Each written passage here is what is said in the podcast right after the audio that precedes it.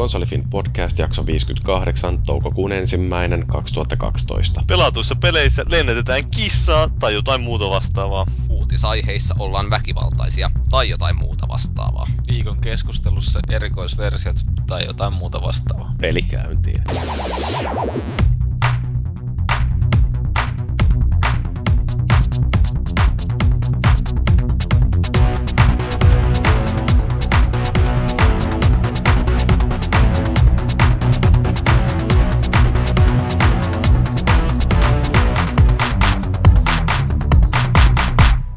Ensimmäiseksi haluan toivottaa hyvää vappua kaikille meidän kuuntelijoille. Nythän on mukava tiistai, kun on vapaata koko päivä, ehtii mahdollisesti jopa kuunnella Konsolifin podcastin tässä päivän aikana. Ties vaikka päästäisiin oikein yli 20 latauksen heti tiistain aikana tässä.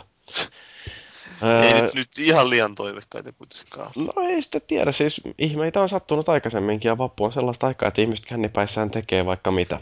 Niin joo, joo, se on kyllä totta. Nyt aloitetaan tälleen vähän vajaa miehityksellä. Vaikeuksia on ollut saada tälle vapun tienoilla selviä keskustelijoita mukaan, mutta kyllä sieltä löytyy ainakin tämä meidän joukon absolutisti ja muutenkin kova jätkä Paavi.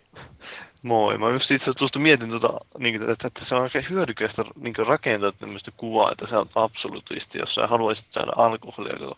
Ihmiset on kauhean halukkaita tarjoamaan sulle alkoholia, jos sä sanot, että joo, en mä joo, en mä joo, niin ota nyt saatana tästä.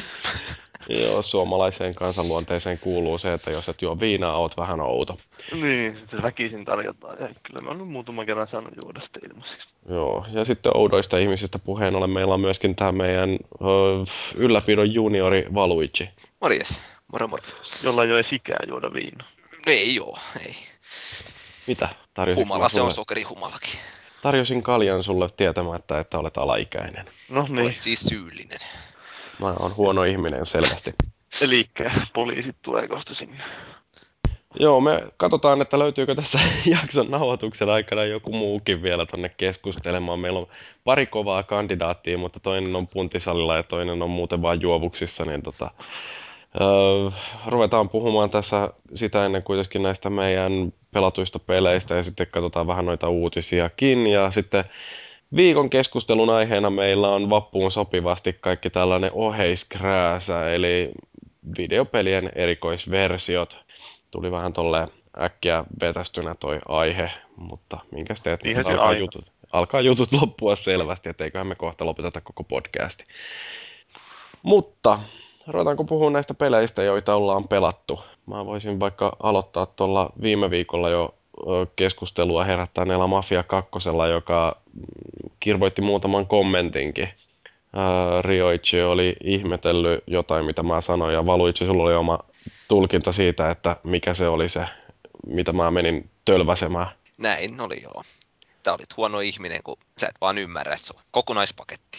Hieno peli. Joo, siis en mä muista, että sarjassa mä olin vielä flunssasempi silloin kuin nyt, niin Uh, että mainitsinko mä mitään siitä tunnelmasta, koska se mitä Rioichi sanoo omassa foorumikommentissaan, että se 45 ja 51 vuosien tunnelma, mitä siinä pelissä esitetään, niin onhan se todella aito. Ja mikä mua oikeasti viehätti siinä yhdessä kohtaa, kun siellähän on tämä semmoinen kuuden vuoden vankilakeikka, minkä päähenkilö Vito käy heittämässä. Ja miten tämä, uh, mikä sen kaupungin nimi olika, Empire Empire City, se oli. Joku semmoinen. Että miten se on muuttunut siinä sen kuuden vuoden aikana, että kyllähän se hyvin heijastelee justiin sitä Amerikan ähm, maiseman muuttumista, että se oli sodan jälkeen heti oli vielä sellaista aika ankeeta ja äh, lumista ja kylmää ja kaikkia vituttiin, mutta sitten kun kuusi vuotta oli mennyt, niin sitten jo sellainen ensimmäiset rokin sävelet raikas siellä radiossa ja naiset pukeutu minihameisiin ja aurinko paistoi ja kaikki oli hirveän paljon paremmin. Et mua tämä esimerkiksi kovasti sykähdytti, se oli jotenkin tosi hienosti kerrottu siinä. Et kyllähän jos se peli olisi pelkästään sitä tarinaa, niin se olisi paljon parempi, mutta kun siinä valitettavasti on sitten se pelimekaniikkakin, joka mua kävi pikkasen ottamaan päähän. Ja, no niin, no ne checkpointit, sä menit Vallu itsekin kokeilemaan sitä sitten, että mitä mä niistä sanoin. Joo, mä tänään pistin pikaisesti niin pelin pyöri pitkän tauon jälkeen hardilla ja kokeilin siinä aika alkuvaiheessa olevaa tehtävää, ja, joka demossa oli aikanaan myöskin. Ja tota, kyllähän siinä niinku huomasi sitten kuitenkin sen, että jos ei niinku ole sen pelimekanismin kanssa ihan sujut, niin kuolema korjaa aika herkästi. Ja sitten ne checkpointit on kyllä vähän turhan kaukana. Ja niitä voisi olla niin kuin, vaikka tuplasti useammin.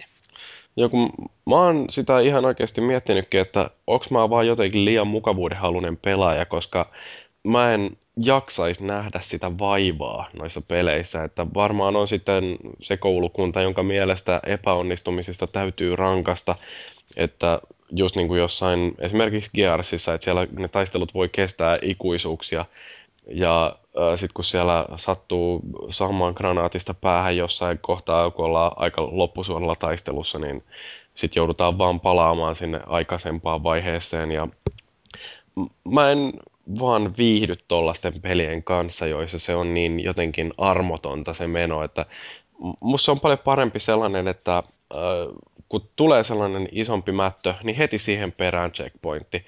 Ja mielellään myöskin sillä, että ennen just sitä mättöä on se checkpointti. Että tuossa esimerkiksi niin Mafiassa nyt justiin, niin äh, siellä on, mistä mä valitin tuossa ennen kuin ruvettiin nauhoittamaan tämä äh, semmoinen kiinalainen ravintola, minne mennään rymyämään ja siellä vaihdetaan sitten kerroksesta toiseen. Ja siellä on checkpointti tehty sillä, että se isketään just ennen kuin hissi rupeaa liikkumaan hitaasti yhdestä kerroksesta toiseen. Ja musta se on jotenkin ärsyttävää, ja sitten kun siinä tulee sellaista toimintaa, joka on hirveän rutiinin omasta, että siinä oikeastaan täytyy yrittää jopa, että epäonnistuisi, niin minkä takia mun tarvitsee käydä ne samat äh, niin kuin tosi yksinkertaiset operaatiot siinä lävitte uudestaan ja uudestaan, vaan että mä pääsen sitten lopulta siihen ähm, taisteluun, jonka pitäisi olla varmaan se hauskin osa sitä peliä. Et mun mielestä niin kun, pelisuunnittelijoiden pitäisi vaan käyttää enemmän aikaa ja jotenkin sellaista psykologista silmääkin ottaa siihen mukaan, että miten ihminen mieltää niitä kokonaisuuksia. Et jotenkin musta tuntuu, että siinä ehtii jopa joissain taisteluissa hukkuu se konteksti, että kun siirrytään maisemasta toiseen, niin sitä toivoisi, että siinä olisi tehty sit jonkinnäköinen pointti siihen keskelle, että, että nyt kun tästä olet päässyt eteenpäin, niin nyt jatketaan tästä. että se, siinä vaan kun tulee paljon tällaisia tilanteita, että, että niin kun taistelu vaan kestää ja kestää ja sitten tulee niin kuin käytävä ja sitten tulee kill room ja sitten tulee käytävä ja sitten tulee uusi kill room, niin siinä pitäisi olla mielellään ainakin se kolme niitä tallennuspisteitä, joissa, joihin pääsisi, niin kuin, et, et pääsee nopeammin vaan siihen toimintaan. Joo, kyllä siinä niin kuin, no se chapteri, mitä mä nyt pelasin siinä, niin se oli käytännössä niin kuin, alkoi heti räiskinnästä ja se oli niin kuin yhtä samaa tilaa sitten koko ajan. Tai mentiin niin kuin ylempään kerrokseen, mutta se oli niin, kuin, niin lähekkäin, se jatkui hyvin nopeasti sitä kuitenkin. Mutta tota, tuohon vaikeusasteen juttuun, niin mä itse tykkään kyllä, että se on sitten niin kuin haastavaa, kun mä pelaan jotain. Ja tota, tuossa niin kuin, tavallaan kyllä toivoo, että siinä olisi ollut, kun Mafia ykkösessäkin oli, se mahdollisuus tallentaa aina kun halus. Ainakin PCllä oli. Ja tota, voisi niin yleistyä se, kun Max Payne kakkosessa oli tota, se, että se vaikeus niin kuin muuttui tota, tallennusten muodossa. Että kun nosti vaikeusastetta, niin onko se niitä vaikeimmalla oli sitten silleen, että oli vain kolme tallennusmahdollisuutta kentän aikana, mutta ne pystyi käyttämään milloin halus. Ja se oli niin kuin aika toimiva systeemi mun mielestä. Että silloin niin kun helpolla, niin silloin niin pystyi tallentaa kolmeen sekunnin välein, vaan rämpyttää sitä F jotain nappulaa. Ja taas sitten vaikeimmalla niin piti niin kuin oikeasti miettiä, että tiesi jo siinä kohti ennen kuin vaikea paikka tuli, että tuohon kannattaa tallentaa. No konsolipelaat no ei ole tottunut itse tallentaan taas, että kaikki on tottunut automaattitallennuksiin. Kyllä joo. Eikö Skyrimissa ainakin ollut myös se, että pystyy Kyllä siinä voi tallentaa itse, mutta siinäkin sitten mä uskon, että suurin osa just luottaa siihen, että se autoseivi vetää aina. Kuitenkin kun sä menet sisälle johonkin tai sä menet luolastoon tai niin poispäin, niin se aina vetää autoseivit. Joo, mutta tota, kun noissa ohjaimissakin kuitenkin näppäimiä löytyy, joku selekti, niin sitä käytetä koskaan periaatteessa mihinkään järkevään. Ei niitä kuin kartta aukeaa siitä. Niin sen voisi niin ihan surutta laittaa kyllä quick save-nappulaksi monissa peleissä. Mm. No se on PCllä niin helppoa, kun se on nämä F5, F9 yleensä, joita käytetään tuossa, että tai jotain vastaavia, että niin, niin toisesta quick save ja toisesta quick load, että se on tosiaan niin älyttömän helppoa, että kun on päässyt jostain tilanteesta ohittain, niin painaa vaan sitä quick savea ja sitten jos kuolo korjaa nopeasti, niin sitten quick loadia. Että... Tässä Half-Life, eka Half-Lifein Pleikkarin kakkosen versiossa, niin siinä oli itse asiassa quick save. Joo, ja Orange Boxin PS3-versiossa on myöskin. Joo. No muuten pelaamatta kaikki. Häh? Kyllä, ja Half-Life 1 on pelaamatta. Huono ihminen. Mä aloitin sitä joskus aikanaan pc ja pelasin joku, se alkaa sitten jostain junakohtauksesta tai metro tai mikä onkaan. No se on se kuljetussukkula, joka vie siellä käytävissä Black Mesan sisuksissa Joo. kuljettaa. Mä jaksoin sitä ihan alusta ehkä viisi minuuttia. Totesin, että no, se oli jo ehkä viisi vuotta vanha peli jo silloin. Että niin kuin, ei, ei ole mua varten, että pelaamatta paska ja 2 kautta 5. Ei, ei ole niin kuin napannut. Kyllä mun täytyy sanoa, että Half-Life on edelleenkin yksi parhaita FPS, mitä on koskaan tullut pelattua. Että, mutta siitä on kyllä niin kauan, kun mä oon sitä viimeksi mitenkään pitempään pelannut, että on se mulla nyt taas aloitin sen tässä jokin aika sitten, mutta en ole päässyt vielä hirveän pitkälle. Että ehkä Kakkonen on kyllä erinomainen. Vaikka siinä nyt se räiskintä, räiskiminen itseensä ei ole niin kauhean huikeasti tehty, mutta kyllä se on silti aika, aika loistava. Milloin se muuten jatkuu se episodi? Onko se kolmas? No sehän on tämä ikuinen vitsi, että ei, ei, se itse asiassa puhuu tässä justiin tuo Gabe Newell jossain haastattelussa, että se puhuu Ricochet kakkosesta, jolla se tarkoitti Half-Life 3 tai Half-Life Episode 3. Ja, että ne ei ole sen takia puhunut siitä mitään, koska ne tekee siellä niin kaikenlaisia käännöksiä ja niin, tai se on niin mutkikasta se kehittäminen, että ne vähän niin muuttaa suuntaa koko ajan ja se muuttuu, että mitä se peli olisi. Että jos ne olisi jo paljastanut sen, niin sitten ne kaikki vain pettyisi, kun ne aina julkistaa sitä, oo nyt se viivästyykin taas, tai että se ei olekaan semmoinen, niin kuin ne alun perin paljasti se. Siellä tarvitsisi enemmän porukan siirtää selvästi pöytiänsä sinne jonnekin Half-Life episode, 2, episode 3 ö, tiloihin, että Joo, en mä en tiedä, onkohan ne ihmiset just niin kuin siellä tosiaan on se vapaa rakenne, niin kukaan ei enää halua tehdä töitä siinä. Eikö se, Half-Life peruste- 3. eikö se perustellut tota episodipohjaisuutta sen kolmosen osalla, että se tulisi niin kuin nopeasti pihalle eikä menisi sitä No alun perin se oli silloin, vuotta? siitä oli siis nimenomaan semmoinen, lehteen voi googlettamalla löytää semmoisen justiin lehden kannen, jossa hehkutetaan, että kun ne kertoo, että ne siirtyy tähän episodipohjaiseen juttuun, että uusi Half-Life, tai niin kuin tyylin uusi episodi Half-Life joka kuukausi, tai jotain tuommoista oli siinä, että kyllä, kyllä. Näin melkein on meni. onnistunut, joo. Mutta niin, hei, mulla jäi vielä kesken vähän toi Mafia 2, että yksi mikä siinä kanssa rupesi nyppimään, niin kun siinä oli näitä ähm, etsintäkuulutusilmoituksia ja Playboy-lehtiä, mitä tartti käydä keräilemässä ympäriinsä. Tartti. No joo, koska Toiset mä halusin, halus, halusin siitä sen Platina-trofin ottaa. Niin, Siitä tota, voit syyttää itseäsi. niin, mutta se, että kun tollanen valinta tehdään, että isketään jotain kerättäviä tavaroita tonne maailman sekaan, niin kyllä siinäkin olisi ihan mukava, jos pelisuunnittelija käyttäisi jonkin verran järkeä ja miettisi, että miten se kannattaa tehdä sillä, että se on pelaajalle mukavaa ja haastavaa ja että siinä saavuttaa jotain. Et nyt varsinkin ne etsitä kuulutukset, niin miten ne on isketty sinne maailmaan, niin ne on kyllä vaan piilotettu johonkin sellaisiin paikkoihin, missä ei muuten tulisi millään käytyä. Et mä en oikein ymmärrä, että kuka ne on jaksanut noita jotain läpipeluohjeita varten käydä etsimässä, koska niillä ei oikein mitään merkitystä. Ne on jossain aivan häröpaikoissa. Niiden havaitseminen on vaikeaa jopa silloin, kun on jossain 10 metrin päässä, koska ne ei välttämättä erotu siitä taustasta, johon ne on lätkästy.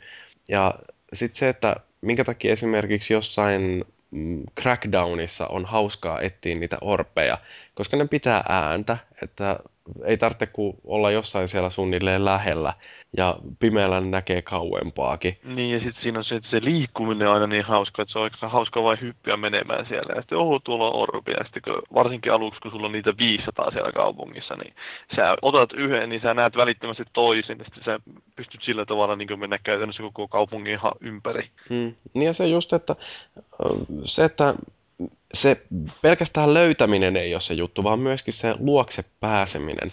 Että tuossa Mafiassa, niin siinä oli tasan yksi sellainen etsintäkuulutus ö, läpyskä, jonka ö, haltuun saaminen vaati pikkasen jopa taitoa. Että siellä, Siellä tarvii, katolla. no joo, siis siellä yhden kerrostalon katolla sillä, että sinne tarvitsee ajaa siitä Sillalta. moottoritiekorokkeelta, Joo. vetää siihen niin kuin, ö, kaiteen lävitteen ja yrittää pysähtyä sinne katolle, niin se vaati muutaman yrityksen. Niin tota, se oli ainoa oikeastaan, mikä oli semmoinen, että joo, tämä oli oikeastaan ihan hyvä. Mutta et miten ihmeessä senkin etsintäkuulutuksen sieltä sitten kukaan on voinut nähdä alun perin, että on siinä tarvinnut taas jotkut kiinalaisten vankien olla suunnilleen kiertelemässä ympäriinsä kaupunkia ja etsimässä noita Oliko niitä etsintäkuulutusilmoituksia. 150 niitä? 159. No niin, joo. Muistaakseni itse löysin niistä vähän päälle kymmenen. Pelasin sen läpi. Joo, koska ne ei tule vastaan siinä luontevasti pelin aikana. Joo, ei, mutta sitten onneksi löytyi pari päivää julkaisun jälkeen jo YouTubesta videot, missä ne kaikki oli näytetty, niin Joo. sieltä sitten löytyi. Siellä on kyllä loistavasti joku tehnyt sellaisen, missä näytetään ihan tosi tarkalla tasolla, että mistä mikäkin niistä löytyy. Joo. Ja just tuollaisen läpipeluohjeen kanssa, niin etsin ne kaikki. Ja jotain sitä pelistä varmaan kertoo sekin, että kun se oli tosiaan tuolta PSN Storesta ladattu kappale, niin sillä hetkellä, kun mulla plingahti se äh, trofi, että nyt viimeinenkin juliste löytynyt, ja sitten heti sen perään toi Platina Trophy, niin ei mitään muuta kuin peli poistuu vaan tuolta kovalevyltä. Että ei ole sellaista himoa, että nyt uudestaan sitä pelaisi. Täytyykö tämä ymmärtää silleen, tota, että DLC-hin et koske? Joo, en mä niitä ajatellut ostaa.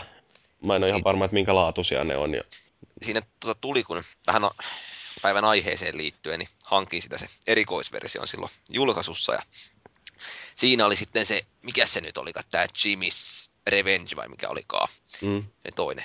Jota, se oli semmoinen täysin irrallinen pisteiden keräämisjuttu. Oikeastaan vähän niin kuin otettu GTA-maailmasta huonoja asioita ja laitettu sisään sitten mafian maailmaan. Siinä ei edes ollut trofeja, niin ei sitten pelannut sitä. Mutta sitten tota, se Joe's Adventures, niin se on tota, ihan niin kuin pelaamisen arvoinen. Et siinä on, olisiko siinä ollut kolme sellaista ihan niin kuin kunnon tehtävää, mitkä olisi siihen emopeliinkin sopinut. Ja niissä oli kyllä fiilistä. Mm. Sekin on, ei tätä maksaa juuri mitään nykyään, että tota, siihen kannattaa kyllä perehtyä. Joo. Mutta se niin kun, täytyy sanoa nyt, kun sen Mafian on pelannut, niin ää, jos ei siitä lähde niitä trofeja mettästämään, niin se on ihan hyvä peli. Et vetää sen mielellään vielä sillä kaikkein helpoimmalla tasolla, jolloin ne ärsyttävät checkpointit ei pääse hirveästi ottaan päähän ja sitten ei tarvitse niitä onnettomia keräilytehtäviä suorittaa. Niin et tosiaan, että jos sen pelaa ihan vaan fiilistellen, niin silloin se on ihan tosi hyvä peli.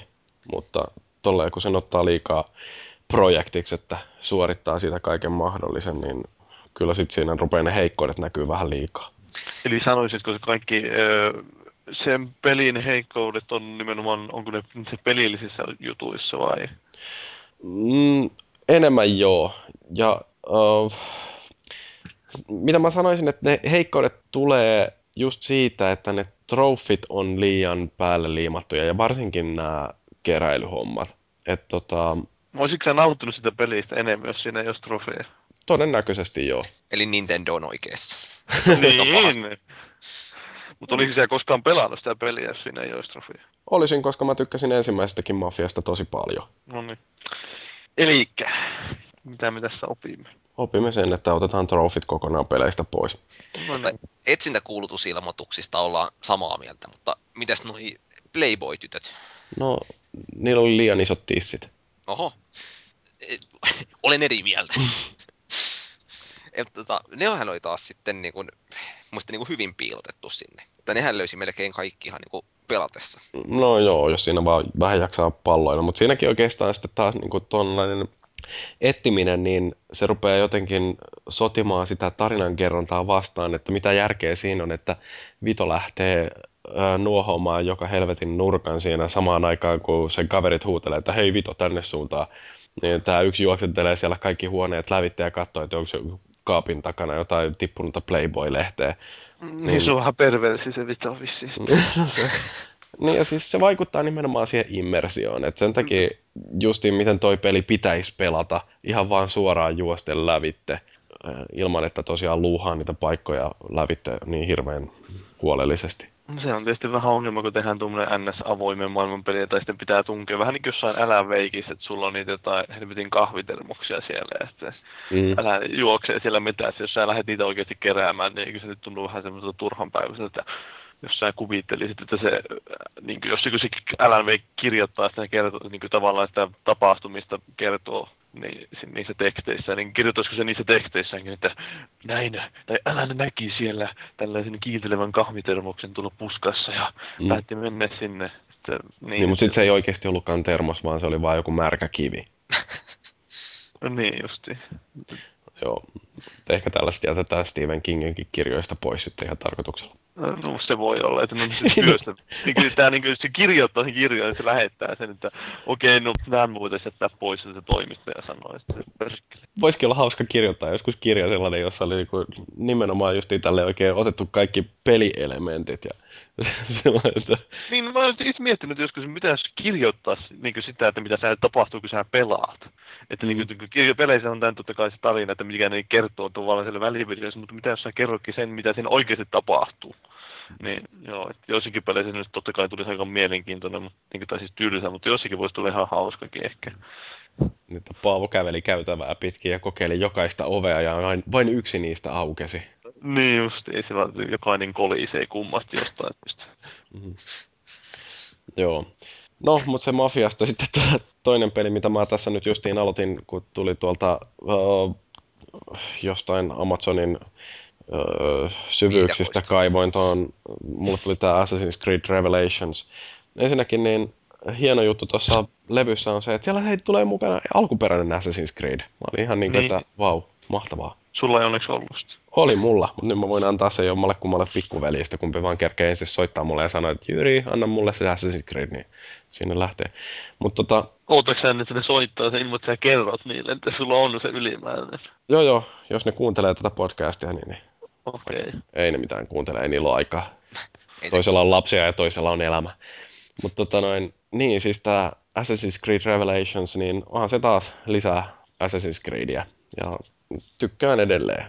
Se on jotenkin sellainen ihan älyttömän rentouttava peli mulle, koska siinä vapaa maailma on toteutettu sillä ihan mukavasti oikein ja siinä on kiva ryynätä ympäri kaupunkia ja kiipeillä taloja pitkin ja tappaa vartioita ja sitten suoritella jotain satunnaisia tehtäviä. Et musta se on niin kuin hirveän rentouttava peli, että vaikka siinä tulee myöskin suoritettua aika paljon, mutta siinä ne temput, mitä täytyy tehdä, on aika hauskojakin, että kiipeä Hagia Sofian katolle 25 sekunnissa, niin se on semmoinen, mitä varmaan tarvitsee joskus kokeilla lähteä itse Istanbulissa poikkeamaan ja katsoa, että kuinka hyvin onnistuisi. kuinka kauan kestää, sut ammutaan. Joo. Joudut vielä samanlaisen kaapuun, niin sittenhän se hupi lähtee. Mutta kyllä siinä toisaalta näkyy vähän se, että alkaako tämä Etsion tarina vähän väsähtää, että musta siinä ei tunnu olevan ihan samalla lailla sydäntä mukana tuossa pelissä kuin mitä oli Brotherhoodissa, että onko ollut niin, että nämä Ubisoftin studiot on vuodattanut kaiken sen osaamisensa ja äh, intohimonsa siihen Brotherhoodiin ja sitten joku on tullut sanoa, että ai niin hei muuten me tehdään vielä yksi osa tähän lisääkin tätä samaa trilogiaa. Niin, niin siinä on ollut sekin varmaan, että jos ne on just ruvennut kuitenkin sitä kolmosta kehittää, niin että ne on kaikki nämä mielenkiintoisimmat, uusimmat ja kunnianhimoisimmat ideat on suosiolla jätetty sinne. Ja... Mm. ja se mikä siinä on jännää, niin ihan tolleen äh, pelisuunnittelullisena yksityiskohtana, että äh, sehän alkaa ihan niin kuin suoraan sitä Brotherhoodista jatkuen, että siinä ei ole minkäännäköistä sellaista pehmeitä laskua, että jos joku ensimmäistä Assassin's Creedia rupeaa pelaamaan, niin toi ei todellakaan ole se peli, mihin kannattaa ekana koskea. Et se, äh, siinä on hiottu se pelattavuus vielä pikkasen jopa paremmaksi kai kuin Brotherhoodissa. Et nyt tuossa on taas uusi liike sellainen, että kun joku näistä vihollisista tulee ja yrittää lyödä sua, niin vastaiskuna voikin varastaa siltä rahat, mikä on varmaan just sillä, näinhän se oikeastikin meni silloin 1500-luvulla, että, että kun partio tulee ja meinaa äh, humalttaa sellaisella kaksimetrisellä huhmareella kaveria lättyyn, niin ensimmäisenä mennään ja pyörähdetään ja viedään rahapussi vyötäröltä. Mutta tota, mm, mulla ei ole siis minkäännäköistä väsymystä vielä tohon sarjaan. Edelleen tykkään kovasti tuosta pelistä ja varmaan tulee tässä nyt hakattua seuraavan viikon aikana lävitte, että um, ihan mielelläni tuotakin pelailen ja se pappa Eetsio siinä on aika symppis. Eetsi, joo. Niin, se alkaa olla vähän vanha jo, iso parta. Vähän niin kuin sinä. Niin, no varmaan samaa ikäluokkaa kuin minä, että eikö tohon aikaan nelikymppiset näyttänyt jo sille haudan partalla hoippuvilta? No kyllä Ikä ja no edelleenkin. Oh. Joo, no kertokaa te nuoret miehet vähän, että mitä te olette pelannut. No mä oon tota, ottanut ensimmäistä kertaa elämässäni niin Tiger Woodsin seikkailut käsittelyyn. Ja tota, tää Tiger PGA Goods on Wood. No joo. Joo. Tota, joo, toi eikö Felisle on puhunut siitä joskus aikaa? Kyllähän se on. rentoutumispeli. Joo, ja tota, se on ensimmäistä kertaa, kun siihen koskee. Että ensimmäinen asia, mikä on sanottava tuosta EA-nykymeiningistä, että ei ole manuaalia mukana. Ja ne Mikä- säästää luontoa.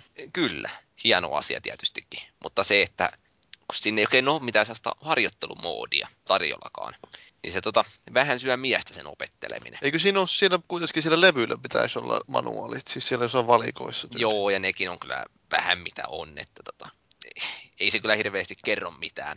Se suunnilleen sisältöarvo on sitä, että lyö oikein, niin pallo menee pitkälle. Ja tota, no, siinä sitten kun sitä vähän aikaa oli opetellut ja tunti kaksi meni ja pääsi niinku hommaan sisälle, niin onhan se niinku aika hypnoottista touhua. Että mä iskeä tuommoista palloa vaan, niin kerta toisensa jälkeen eteenpäin. Löytää se kolo sitten lopulta. Joo, musta se on- niinku, niin, Niin musta se on kummallista, että golf, joka on siis lajina näyttää sellaiselta, että mitä, miten toi voisi olla mielenkiintoista pelata tai katsoa, mutta siinä on jotain sellaista, että kun telkkaristakin tulee golfia, niin mä saatan jäädä tuijottamaan sitä sillä niin kuin, ja hurrata, että wow, siinä sai joku putattua sisään 30 jaardista ja se niin kuin, niin kuin, miten, miten se voi olla sellainen peli, johon jää noin kiinni? Joo, tota, Maikkariltahan tuli joskus vuosia sitten, niin aina keskellä yötä kesällä näitä Masters-turnauksia, mitä ne näytteli. Ja kun se kellon aika oli jotain kaksi yöllä ja katsoja noin kolme, niin tota, se oli aika hypnoottista katteltavaa myöskin se, kun tota, nämä selostaja ja kommentaattori niin puhuu ihan omia juttujansa siellä. Muisteli jotain Riihimäen golfturnauksen niin hienoimpia puttejansa ja omia mökkireissujansa. Joo, se ei ole kauhean vauhdikasta välttämättä. Joo, ei. Mutta tota, no, selostusjuttu on toinen, mistä täytyy tuossa sanoa, että et eihän siihen tietenkään sopisi mikään NHL-tyyppinen huutoselostus. Mutta tota, se, että kun selostajalla ja kommentaattorilla on noin kaksi kommenttia per asia, niin se niin kuin alkaa tympiä tokan kerroksen aikana. Kertoo, että kun sä lyöt, niin and he hits the ball. Käytännössä joo. Että siis olisi nyt edes kolmas kommentti asioihin, niin ei niin kuin ärsyttäisi niin paljon. Mutta tota, no ärsytyksestä puheen ollen, niin kyllä se tota, niin rauhallinen laji kuin se onkin, niin se kun alkaa toi puttaaminen menee vähän ohitten, niin en ole ihan varma, onko ikinä kiroillut minkä pelin ääressä niin pahasti kuin tota pelatessa, kun se kahden metrin helppo putti meneekin sitten ohitte. Mutta tuntuuko se, että se on susta itsestäsi kiinni vai onko se vaan, että pelissä on jotain vikaa? Pädillä pelatessa se on itsestä kiinni, mutta tota, tuli sitten Move tuki tuohon noin mukaan ja sitähän piti sitten kokeilla. Ja täytyy sanoa, että mä en ole ihan vakuuttunut siitä. Se on tota, Oho. pelasin saman väylän tai radan tota, kaksi kertaa peräkkäin. Ensimmäisellä kerralla pädillä ja tokalla Movella. Ja mun tulos huononi 50 lyöntiä. Ja tota, se ei niin kuin hirveästi jaksanut kiinnostaa. Se on aika epätarkkaa se movettaminen siinä. Onko koskaan pelannut golfia oikeasti? No siis, paitsi minigolfia, niin eikö se niin mene, että golfi on vaan frisbee-golfissa epäonnistuneille. Että tota, en ole tota oikeata golfia kyllä. Joo, koska mä voin sanoa, että kun ensimmäistä kertaa siihen mailaan koskee ja yrittää saada sen pallon lentää edes suunnilleen oikeaan suuntaan, niin siinä huomaa, että ei se ole oikeastikaan ihan niin helppoa, että se vaatii kyllä sitä tekniikan hiomista seuraavat 50 vuotta. Joo, kyllä mä niinku sen ymmärrän siinä, mutta tota, se, että se on aika, aika tunnotonta touhua sillä movella. Että No tota, juu. se, että noin 300 metrin drive voi täräyttää heti alkuunsa helposti, mutta sitten tota se, että sais 20 metrin lähestymislyönnin menee, niin plus miinus 100 metriä siitä reiästä, niin se onkin sitten jo käytännössä mahdotonta, että mä en päässyt siihen yhtään käsiksi siihen lähestymislyöntien tekoon. Ai, Eli siis sä arvioisit, että Kinectillä se on parempi. Kyllä, ehdottomasti. Joo, koska siinä saa paremmin tuntumaan justiin siihen mailaan. Kyllä, kyllä. Joo, vir- näkymätön maila on paras maila. Mutta tota, ei, no puttaaminen siinä on movella niin kuin selkeästi hauskempaa. Se on tota, vähän hankalaa ja näin, mutta tietysti voi olla, että tuommoinen 40 jardin putti ei niin kuin oikeastikaan menisi ehkä ihan kerran kerrasta sisään. Ja tota, se on ihan hauskaa siinä. Mutta niin kuin, etenkin se lähestymislyönti, niin ei siinä ole niin kuin mitään tolkkua siihen hommaan. Joo, no ne on oikeastikin suht hankalia. Joo. Mikä sulla on muuten, niin kuin sä et ole siis harrastanut golfia itse pahemmin vai? Öö, en tuommoista niin oikeata golfia, että se ei, ei kuulu niin kuin mun juttuihin. Okei. No, mutta sitten kun tein johtopäätökset ja siirryin tota, takaisin padin ääreen, niin on se uramoodikin niin on kyllä niin kuin perhanan mukavaa pelattavaa, että tota, niin kuin mieli lepää, kun sitä hinkkaa. Tosin siinä tota, ne on niin kuin neljään osaan jaettu se niin kuin uramoodi siinä. Mutta siinä kolmannen aikana niin huomaa, että vaikeusaste kyllä nousee aika, aika pysty suoraan ylös. Tota, että jos pelaa Samardan kaksi kertaa putkeen, niin siinä saattaa samoissa olosuhteissa niin yhtäkkiä niin vastustajien tulokset nousta viisi lyöntiä. Että tota, ja niin kuin kesken uran vaan, että se vähän söi miestä. Onko siinä se, uramoodi idea siis, että sä teet jonkun oman golfaa ja sitten sä kehität sitä jotenkin mystisesti? Joo, siinä on nyt, lähdetään niin kuin aloittelijasta ja, ja kansallista tasoa ja sitten noista puoliammattilaista. Ja sitten vielä vissiin se neljäs mu, niin kuin, tila on sille kokematta vielä, että pitäisi ensimmäinen Masters-voitto saada kerättyä ennen kuin sinne pääsee. Kuinka paljon siinä on niitä oikeita golfareita sitten mukana? Että... Mä en ole tarkasti kattonut, mutta kyllä siinä on siis paljon, että olisiko parikymmentä ehkä. Ihan niin kuin Joo. miehiä ja naisia ja näin. Kyllä siellä niin kuin tuttuja löytyy, että siinä vielä Tigerkin osaa jotain. Onko siinä sitten kauheasti product placementtia, että kaikki täytyy ostaa sitten parhaat Niken mailat maksaa miljoona ja että niihin pääsee käsiksi, niin täytyy voittaa jotain. se liittyy siihen uramoodiin, siinä on tota, niitä sponsoreita tulee mukaan sitten matkan varrelle voittaa turnauksia tai pelaa ri- riittävän paljon, niin niitä paketteja aukeaa sieltä. Ja sitten niin kuin jokaisen kisaan on tämmöinen sponsorihaaste, missä niitä voi avata. Täytyy vaikka vetää ne kolme par viisi rataa niin, tai väylää, niin, niin, niin tasatulokseen tai sitten böödeillä, niin aukeaa sitten joku paketti sieltä. Onko siinä muuten, öö, hetkinen, mitä mun piti kysyä? Voi vittu, mä unohdin taas. No, ihan sama. Rupesin miettimään jotain ihan muita asioita. Joo, ei ole salarakkaita. Ei ole. Perkelee. Niin, että Tigeri ei jahtaa siellä jotain. Ei, ne on ihan toisessa leffassa tulossa sitten. No niin, hyvä. Sitä jotain kuvamateriaalia jo julkaistiinkin. Pääsi ihan iltasanomien sivuille. Oho. Mutta tota, viimeinen asia vielä, mikä piti sitä sanoa, niin en, mä en niin kuin ymmärrä, mitä ne on tehnyt siellä studiossa sille pelille, kun tota, lataustauot kestää niin kuin puoli minuuttia per niin kuin väylä. Et jokaisen väylän jälkeen niin tuijotellaan sitä latausruutua puolisen minuuttia. Ja se niin kuin syö kyllä miestä lailla. Onko siinä mainoksia kauheasti, jos ne on sen takia pidentänyt niitä, että saa mainoksia näytettyä enemmän? Ei ole, no, ehkä boksiversiosta löytyisi ne, en tiedä.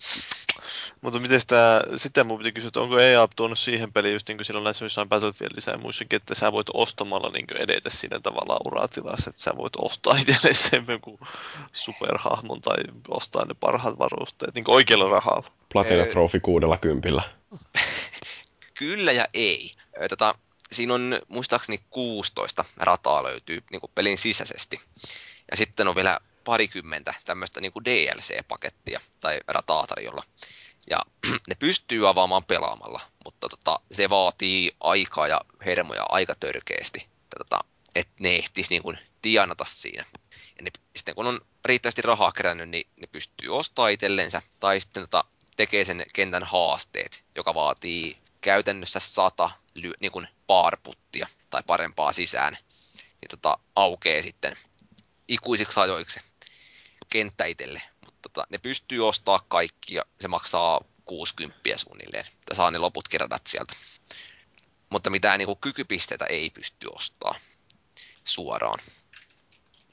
Joo, ei mä voi miettiä, että se ei alla noita hienoja käytäntöjä tapaa olla nykyään. Mutta nyt siinä se nyt ihan tuommoinen just, että sä nyt voit avata ne joku radat sieltä, niin jos et sä jaksa pelata, niin miksei sen Joo, se on ihan, siis mä niin kuin tykkään tuosta ajatuksena, mutta se voisi olla vähän niin kuin helpommin tehtävissä se avaaminen, että ei olisi niin kuin ihan välttämättä pakko ostaa. mutta ei siinä mitään, ihan hyvä peli katsoa, jos sitä saisi arvion kirjoitettua tässä lähikuukausina. Lähikuukausina? Lähikuukausina. Pidetään vaatimustaso alhaalla, niin ei tule pettymyksiä. Oi. Mitäs se puavi? No ei kai tässä mitään, että on oltu täällä, lähdin evakkoon vapuun ajaksi Otaniemestä pois, se on niin ahistava paikka vapuun aikaan. Öö, ja sitten samalla totta kai mä lähdin pois Trialsin parista, niin ei ole voinut pelata Trialsia se muutaman päivän ja vähän tärisyttää. Hirveät vierotusoireet. Kat, katsoin justiin YouTubesta videoita, kun tosi pelastaa, että ei jumalauta, kun tekisi mieli mennä pelaamaan. Tuo oli ihan kansa, kansainvälisillä foorumilla hehkutettu.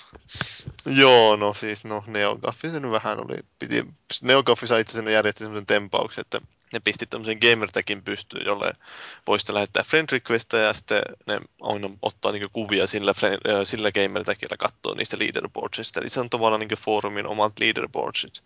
Ja mä mietin, että pitäisikö samaa temppu tehdä konsolifinissä, että jos porukkaa kiinnostaisi, että tekisi pystyy jonkun gamertagin ja sitten mä kävisin ottaa ne välisen screenshotteja sieltä noita leaderboardsista, että miten siellä pärjäillään. Mut, joo, ja itsehän olin tällainen. No vissi nyt on, sijoitus on tippunut jo 20, 235 maailmanlaajuisesti. Ihan paska. On se kyllä vähän jo.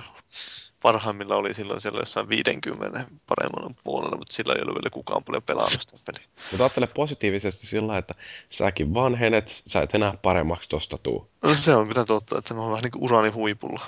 Mm-hmm. Mutta niin, jos se nyt Trialsista kuitenkaan puhuttaisi, niin olihan mä pelannut jotain. Nyt totta kai sitten, kun ei ole konsolin äärellä, niin iskee tämä tylsyys, että voi joutuu pelaamaan kännykkäpelejä. Että oli se mulla vitaakin ollut, mutta en mä nyt sitä sentään ruvennut pelaamaan. Että joku roti. Mutta näin kännykällä, niin Galaxy, just mitä ne on joskus aikaisemmin tullut ostettua noita Indie Bundle kautta, niin tämä World of Goo, mä en ole sitä koskaan aikaisemmin pelannut. Tämä niin nyt sitten niin mobiililaitteilla, niin eli Samsung Galaxy S2 sitä rupesin pelaamaan. Ja...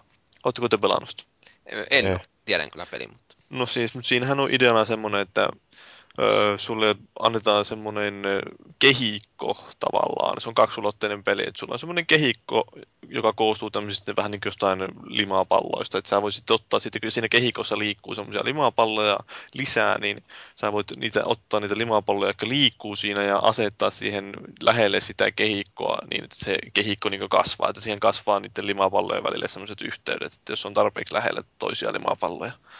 Ja tällä tavalla sä niin rakennat sitten, laajennat sitä kehikkoa ja sitten se totta kai painovoiman mukaan menee siellä, että siinä on fysiikan mukaan, että jos sä rakennat jotain korkeita tornia, se torni saattaa kaatua, jos sä oot huonosti rakentanut tai niin poispäin.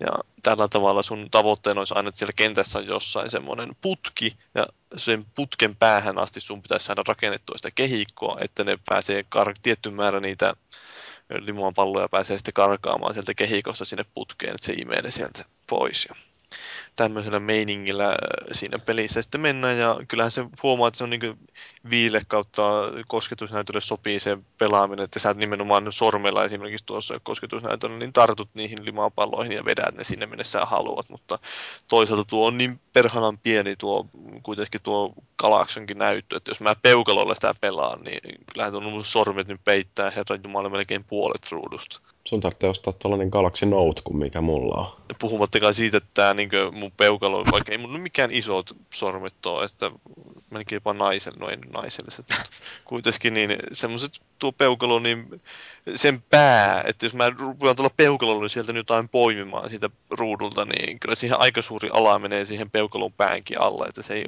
mä, siinä on semmoisia, niin voi olla useammanlaisia niitä limapalloja, että voi olla semmoisia punaisia, jotka tulee tavallaan ilmapallo paloiksi, että ne kannattelee sitten sitä sun kehikkoa ja sitten toisaalta on näitä ruskeita ja eikö mustia ja vihreitä, joilla pystyy rakentamaan sitä jäykkää kehikkoa lisää, niin sitten mä yritän poimia semmoista punaista sieltä seasta, kun ne liikkuu kaikki menemään miten sattuu, niin sieltä tarttuu aina totta kai semmoinen musta ja sitä muutaman kerran siitä kun veivaa, niin vähän hermot menee, mutta mutta kyllä siinä on ihan hauska peli, että semmoista mukavaa puslettelua ja siinä on ihan hauskaa huumoria, että siellä on aina välissä semmoisia, tai siellä kentissä on semmoisia kylttejä, jotka niin kertoo tavallaan, että mitä sun pitäisi siinä oikeastaan tehdä ja niin se on semmoinen ihan hauskoja vitsejä, että se on hupaisesti kirjoitettu. Mutta kannattaa tietenkin kokeilla.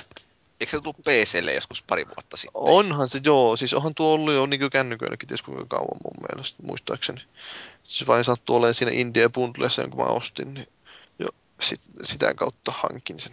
Mutta hankin myös India Bundlessa tämmöisen pelin kuin Anomaly Warzone Earth, vai mikä, oliko se, no jotenkin noin se meni sen nimi. Ja ideana on siis, tästä on puhuttu aikaisemminkin, että podcastissa muistaakseni mainittu, eli tämä on vähän niin kuin käänteinen tornipuolustuspeli, että sulla on tämmöinen joku kaupunki, jossa menee teitä luonnollisesti ja sitten niiden teiden varrelle on asetettu tämän tykkitorneja ja sun tehtävänä olisi joko tyylin tuhota ne kaikki tykkitornit sieltä tai sitten mennä tuonne tiettyyn paikkaan selvitä.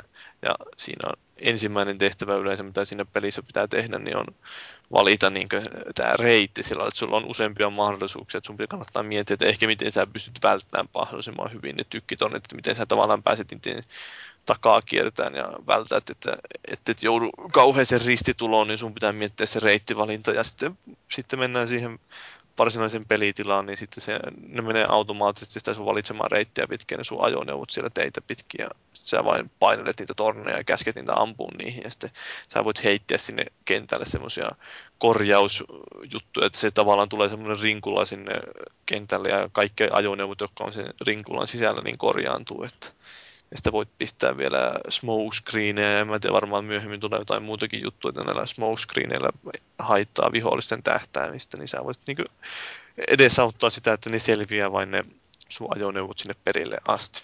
Ja se näyttää niin tuommoiseksi kännykkäpeliksi aika hyvältä, että se on ihan tyylikkään näköinen semmoinen, vaikka se isometrisesta kuvakulmasta onkin niin 3D kuitenkin se maisema ja semmoinen Ilmestyykö sinne sitten lennosta lisää niitä puolustustorneja vai? Ei, ne on mun mielestä ainakin tuossa ollut, niin kuin, mä en ollut kauheasti sitä vielä pelannut, mutta ne on ollut tähän mennessä ollut niin kaikki aina valmiiksi asetettu ne tornit sinne, ettei niitä lisää tule. Niin, ettei si- tarvitse lennosta vaihtaa strategiaa sitten. Ei ainakaan vielä, en mä tiedä, voi tosiaan olla, että myöhemmin tuleekin jotain semmoista. Että lähinnä se siihen, näkisin, että siinä se koukku on justin, että sä suunnittelet ensin sen reitin ja sen pohjalta, että sä katsot, että miten ne tornit on sinne asetettu. Ja sitten se voisi tietysti vähän ehkä sotia sitä vastaan, jos ne muuttuukin yhtäkkiä kauheasti. Sitä voi muuttaa kyllä sitä reittiä sitten kesken kaikenkin. Sä voit aluksi tehdä tiettyyn pisteeseen asti sen, että sen, okei, mennään tuohon asti ja sitten katsotaan, että miten siitä edetään ja niin poispäin. Katoin tuolta Google Playsta, että toi World of Goo maksaa 4 euroa ja Anomaly Warzone Earth on kolme euroa. Niin... No mä maksoin niistä viitisen euroa, kun mä ostin se India Bundle Androidille. Niin, siis... jos näillä hinnoilla tarvitsisi ostaa, niin kumpi vastaisi paremmin hintaansa?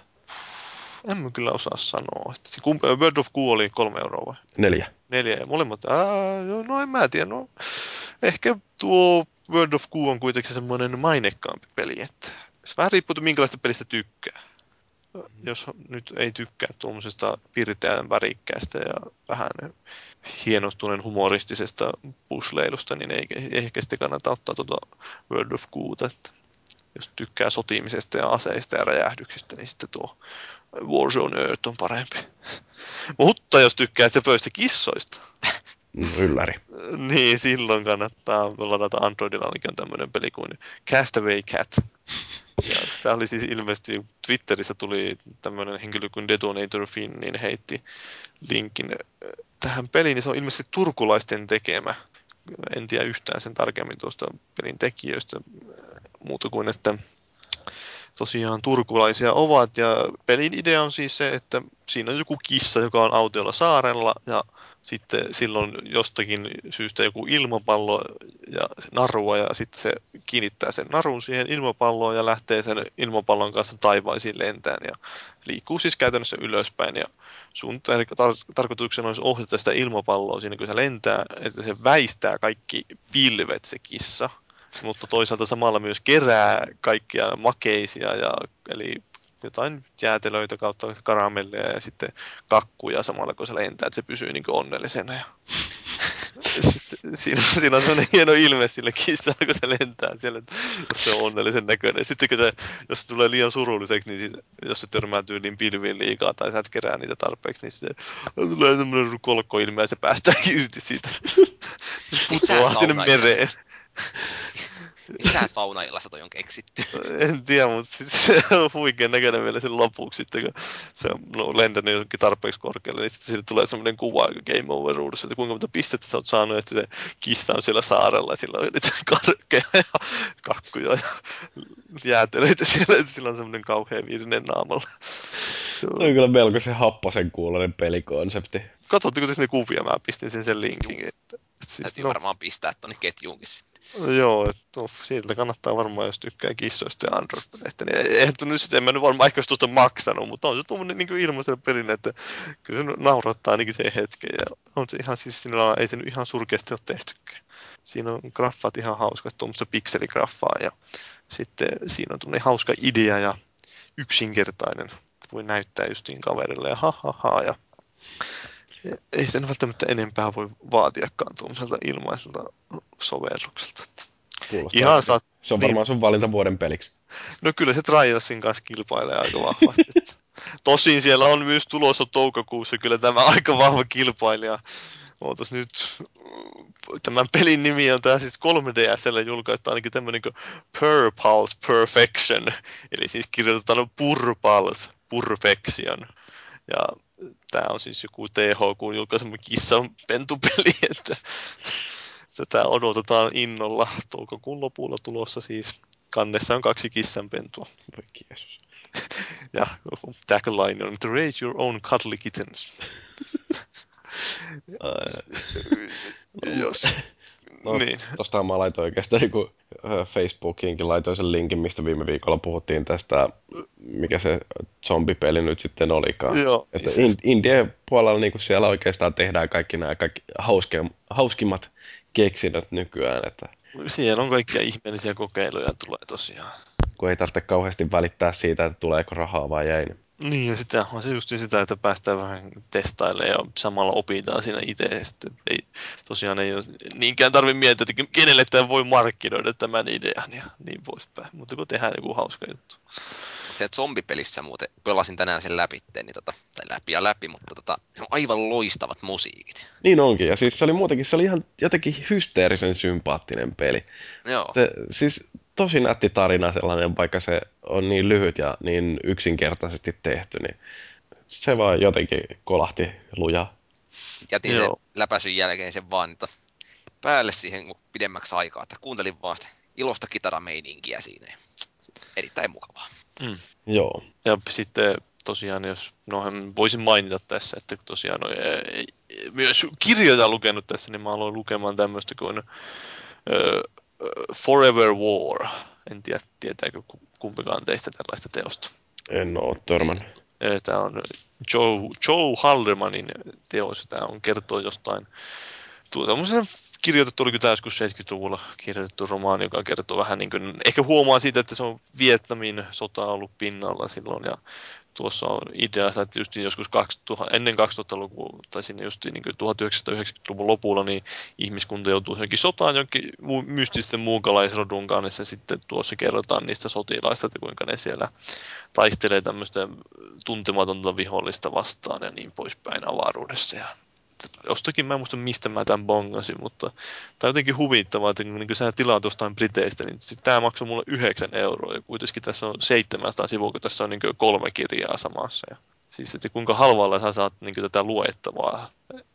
Kirjat on niin naurettavaa halpoja, jos niitä vain jaksaa ostaa. Mm. Ja kuinka paljon hauskaa. Luin justin tuon Richard Feynmanin tämä teos. Surely you must be joking, Mr. Feynman. Joo, justiin se, ja se on kyllä loistava kirja kanssa. Itse tykkäsin ainakin, että se on, olihan vähän semmoinen sekaava, että se oli jaettu aika pieniin kappaleisiin välissä, eikä sinne välttämättä mitään kauheasti punaista lankaa, että se vain kertoo elämän kommelluksistaan elämänsä aikana ja kaikista tuommoisista, mutta oli se kyllä, siinä oli niitä huikeita juttuja välissä, ja on se kuulemma ihan huikea mieskin ollut tämä itse, tämä Richard Feynman. Että aika poikkeuksellinen älykkö. Että kyllä se siinä kertoo, että hän sai Nobelin palkinnon fysiikasta ja sitten kuinka sitä lähinnä ärsytti se, että kaikki ihmiset tuli hänen luennoilleen sen takia lähinnä, että kun hän oli saanut Nobelin palkinnon, että se oli menossa luennoimaan jonnekin koululla ja sitten siellä oli just niin mainostettiin, että joo, Nobel-palkittu Fritjof Feynman tulee, niin siellä oli, se oli valmistautunut perinteisen tapaan antaa sen luennon sillä että siellä olisi jotain niin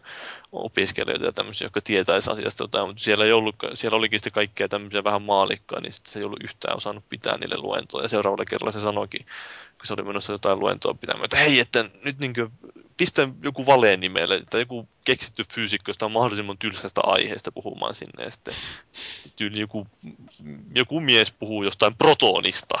Tämä oli niin luennon aihe, ja sitten, sitten se tuleekin Feynmanin sinne viime hetkellä, että joo, että, joo, että ei, se ei päässytkään puhumaan, niin mä tulinkin nyt puhumaan tänne. Sitten siellä olikin oikeasti ne kiinnost, aiheesta kiinnostuneet vain paikalla. Se sai pitää tavallisesti luentoja. Hieno mies.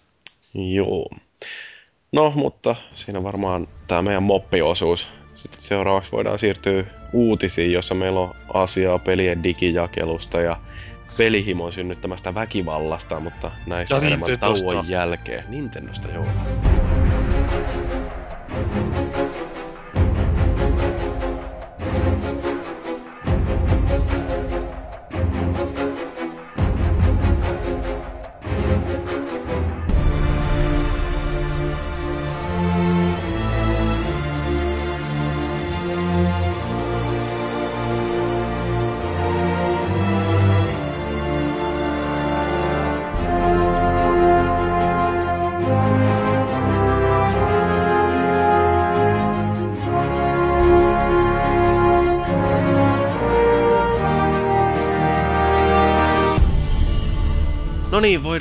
Aloittaa sitten uutisten läpikäyminen ja meille tuli Cubase mukaan vielä tähän näin vahvistamaan miehitystä. Saadaan vähän jotain juttuakin aikaiseksi. No hyvää päivää. Ette pääse musta eroon mitenkään. Niin, yritetään kauheasti, mutta sit sä jäljestä päin löydät meidät. Ja... No jumalauta, kun mä tajusin, että nehän nauhoittaa salaa siellä jossain. Väkisin tuli. Joo, no toivottavasti tuot meille sitten paljon hyviä näkemyksiä meidän viikon keskusteluun, mutta sitä ennen voitaisiin nämä meidän uutiset käydä lävitte. Mitäs Paavi sulla meille oli? No, aloitetaan nyt täältä Nintendo päästeli syvästä päädystä ja Niin kuin meillä yleensä on tapana. Kyllä, ja aiheena nyt, tai siis Nintendohan nyt antoi tämän tuloskatsauksensa tuossa taannoin, ja sehän oli semmoinen juttu, että Nintendo teki niin 460 miljoonaa dollaria about rallaa tappiota viime tilivuoden aikana. Ja tämähän oli vissiin niin ensimmäinen kerta, että se oli tehnyt koskaan tappiota koko tilivuoden aikana. Toi on aika hurja summa. Siis ihan älytön. Tuotekehitys on kallista. No se on varmaan, että kun ne samaan aikaan on justiin kehittänyt tuota Wii Uta ja sitten toisaalta ne joutui myymään sitä 3DSääkin tappiolla, niin se varmaan vähän teki siihen loveen. Niin, no niillä on varmaan tehty bisnespläneykset justiin sillä, että ne on laskenut, että ne olisi 3DS saanut myytyä sillä alkuperäisellä hinnalla. Ja en tiedä, onko niille tullut pikkasen jopa yllätyksenä se, että miten nopeasti toi Wii-myynti on sitten Pudonnut. Niin. Ja sitten yksi, mikä myöskin on tuossa, äh, no en ole varma meneekö se nyt sitten niillä kuluina vai investointeina tämä, että tekeekö ne jo varastoa tuosta Wii Usta, että jos siellä on rauta jo lyöty lukkoon, että siellä vaan softaa odotellaan valmiiksi, niin onko siellä jo linjastot käynnissä ja ruvetaan Niin. niin. laatikkoa täyttämään. No siinä mielessä se on ihan positiivista, että jos, jos, to, jos tuosta suuri osa johtuu just tuotekehityksestä, niin, niin voi, voi fanit olla varma, että siihen ainakin panostetaan. Et, tota, Sanoivat sen verran kuitenkin, että tosiaan ensi tilivuodelta odotetaan voittoa. Mä en muista kuinka paljon ne sanoi, että ne odottaa tarkalleen ottaen sitä voittoa, mutta oliko jotain parista miljoonaa dollaria pitäisi tulla. Ja sitten äh, 3DSn voit, pitäisi alkaa myydä taas voitolla syksyn mennessä. Että sehän tosiaan sen takia ne myy sitä tappiolla, kun ne alensi viime vuonna sitä hintaa sen julkaisun jälkeen. Joskus, oliko ne, oliko se jo kesällä, kun ne alensi sitä hintaa vai kun milloin se oli? Joskus silloin kuitenkin. Mm, eikö se ollut melkein heti julkaisun jälkeen? ei siinä Joo. Joo. monta kuukautta mennyt jo. Niin, se on muistaakseni joku touko-kesä kuuta. Kuitenkin. Ja sitten tosiaan ö, ne Uun hinnastahan ne ei nyt vielä, ja julkaisupäivästä ne ei vielä puhu sen tarkemmin edes E3-messuilla, että siellä vissiin näytetään kuitenkin sitä laitetta enemmän, mutta sitten taas paljastukset näistä hinnoista ja julkaisupäivistä niin alueittain tulee sitten varmaan joskus myöhemmin esimerkiksi Gamescomissa, mutta kun ei ne osallistu sinne. Niin. Ehkä ne lähettää Gamescomiin sähköpostilla kertoo, että se maksaa tonnin ja sitten ne on kaukana pois. Joo, Ge- Tokyo Game Show ja mitä näitä on Jenkeissä, en tiedä. No, Jenkeissä ne varmaan sitten kertoo, ne kertoo varmaan itse joskus sitten. Tuossa aika jännä, että jos ne ei edes E3 meinaa puhua tuosta, koska kuitenkin sehän on se sellainen isot messut, missä valmistaututaan jo tulevaan jouluun, niin jotenkin olisi voinut kuvitella, että se on luonteva paikka, missä ilmoitetaan Wii Usta taas jotain uusia uutisia, mutta no Nintendo sanoo, kulkee omia polkuja. Sanoo vain, että se tulee syksyllä tai jouluksi. Mm-hmm. Ja sitten tosiaan Nintendo oli tehnyt jotain markkinatutkimusta tuossa Euroopan alueelta ja oli vähän kartuttanut, että miten konsolit myy. Ja että vissiin Vitalla ei mene kauhean hyvin Euroopassa, että sekä PSP että Wii myy enemmän kuin Vitaa tällä hetkellä Euroopassa ja eniten tai parhaiten on niin asemoitunut Pleikkari 3 ja sitten 3DS ja Xbox 360 on siinä aika tiukasti perässä ja sitten tulee PSP ja Wii ja sitten tulee DS ja Vita vissiin. Ja tosiaan tämä, että Brit- oikeastaan Boxilla on niin merkittävä asema ainoastaan tuolla Briteissä ja sitten kaikkialla muualla Pleikkari 3 on oikeastaan dominoivassa asemassa. Ja sitten Nintendo valitteli sitä, että niillä on tämä 3DS, niin kuin, että se, no Euroopassa se ihan hyvin pärjää, mutta Jenkeissä se pärjää huomattavasti paremmin.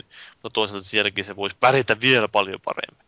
Niin miettii, että miten ne voisi hyödyntää tätä, miten ne saisi sen myymään vielä enemmän Jenkeissä. Mm. Valitteli sitä, että miten Mario-pelikki joku niin, tai niiden omat pelit, niin voisi menestyä vielä paremmin.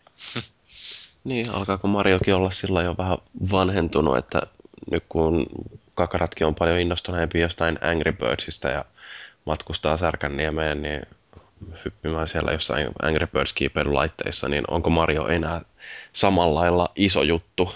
No niin, no en tiedä, mutta, mutta nythän ne justiin paljasti, että tekevät vielä lisää Super Mario-pelejä. Niin, no mitä muutakaan ne voi. Mä, mä niin ajattelin antaa tämän upota hetken aikaa sinne teidän tajuntaan. Mutta ilmeisesti se aika hyvin kuitenkin handlasitte tämän, että E3-messuilla tulee julkistus Wii Ulle tehtävästä Super Mario-pelistä, joka on joku tasoloikkapeli ja se perustuu vissiin siihen demoon, joka näytettiin viime vuonna E3-messuilla. Että tasoloikkapeli Mariosta. Joo, ja e, elokuussa pitäisi tulla New Super Mario Bros. 2 3DSlle. Mm. No se kuulostaa itse asiassa ihan mielenkiintoiselta. Melkoisia Joo. pommeja pudottelet siinä. Ei olisi näitäkään osannut arvata. Joo, sä oli itse asiassa ihan sinä suht yllättävä, että niin julkisti tyylin peliin joku kolme kuukautta ennen sen julkaisua. Että eh, Nintendolla on tapana tehdä tämmöisiä erikoisia temppuja ehkä. Ja sitten tosiaan Nintendo sanoo vähän nyt sitten sillä että ainakin Amerikassa, että varmaan huomasi, että eihän me tule viille yhtään mitään pelejä, niin no, julkaistaan tuo Pikmin 2 uudestaan Sehän alun perin Gamecubelle julkaistiin, niin yhtäkkiä ne vain päätti, että no, me julkaistaan se nyt uudelleen tehtynä tuonne Viille, että siinä on se New Play Control, että ne on lisännyt ne Wii-kontrollit siihen Pikmin 2. Et se oli niinku sellainen standardipiirto remake. Joo. Joo. Onko noissa Mario-peleissä oikeasti sitä riittävästi uutta, kun en, en niin, niin tarkkaan perehtynyt, mutta jotenkin tuntuu, että ihan kun ne myisi vähän niin kuin sama, samaan koko ajan ja, ja silti se vaan myy ja myy. Että niin kuin... Sitä on hauska pelata joka ikistä versioa. Että siis, niin. vaikka se nyt onkin niin kuin periaatteessa samanlainen, niin tota, kyllä siinä niin kuin uudet kentät tuppaa melkein aina löytyy. Ja sitten onhan siinä se vahvuus, just jos verrataan johonkin Call of Duty ja tämmöiseen, että se tosiaan on niin sillä että hyväksyttävissä, että kuka tahansa voi sitä pelata, että sitä ei rajoita sitä pelin markkinoita millään verellä ja tämmöisellä, että se on niin kaikille kelpaavaa. Niin ja varmaan jos mietitään jotain lätkää eteen, niin varmaan mieluummin ostaa ehkä Marion kuin, kuin Call of Duty vaikka niin, niin, niin, pienille niin, lapsille. Joo, että se käy niin kuin just niin, siinä on paljon laajemmat potentiaalinen markkina-alue. Siinähän se Nintendo on sinänsä tehnyt fiksusti, että ne kaikki pelit melkein mitä ne tekee, niin on tuommoisia kohdistettu kaikille. Vaikka ne kaikki tuppaakin ole aika helppoja, niin silti niin kuin tarjoaa ihan kunnon pelaajillekin sisältöä. Niin, niin ne on kuitenkin mietitty ihan hyvin ne pelattavuus ja kaikki nämä, että peli, pelisuunnittelullisesti hyviä. Juu. En ole kyllä tosiaan itse vähän aikaa pelannut kanskaan, mutta on tässä välillä aina mielessä huljutellut ajatusta, että voisin ostaa ehkä jon 3DS tai Wii U kautta, millä nyt voisi pelata sitten jotain Mario-peliä pitkästä aikaa. Yrittää päästä käsiksi siihen Nintendon syvimpään olemukseen. Juu. Ja, ja ö, sitten vielä jos puhutaan Wii Usta sen verran, että Ubisoftin tästä uudesta Raymanista vuosi traileri, ja se oli nimenomaan Rayman Legends-niminen peli.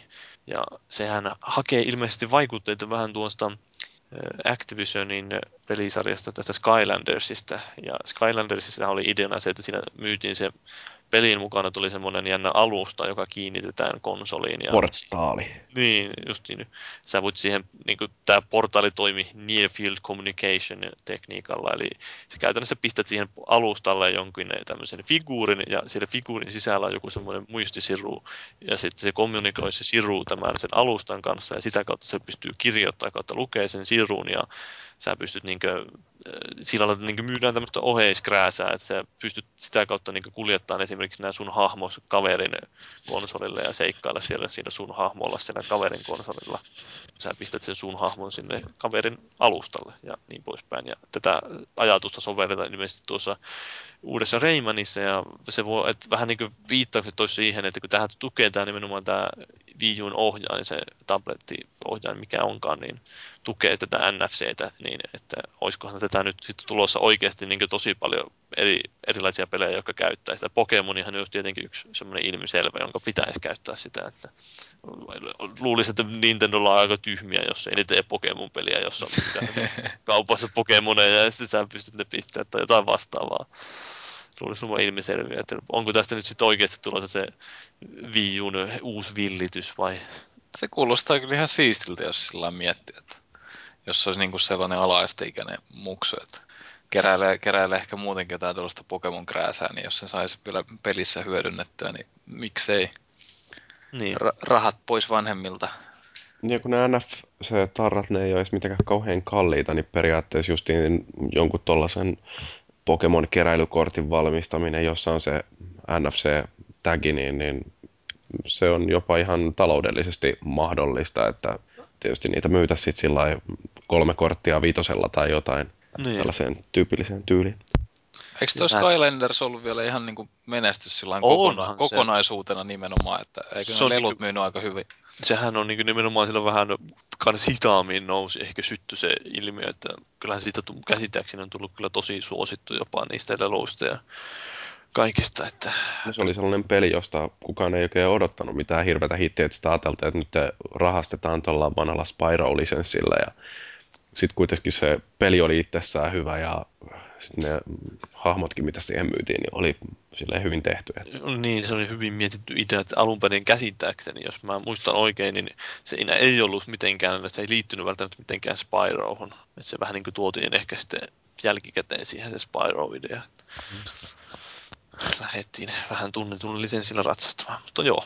Ja sitten vielä Nintendosta sen verran, että Nintendokin on siirtymässä tähän nykyaikaan, eli digiaikaan, eli ne julkaisee 3DSlle firmware-päivityksen, jonka avulla voidaan julkaista sitten päivityksiä peleihin. Ja ensimmäinen peli, joka saa päivityksen 3DSllä on tämä uusi Mario Kartti. Onko se Mario Kart 7? En tiedä.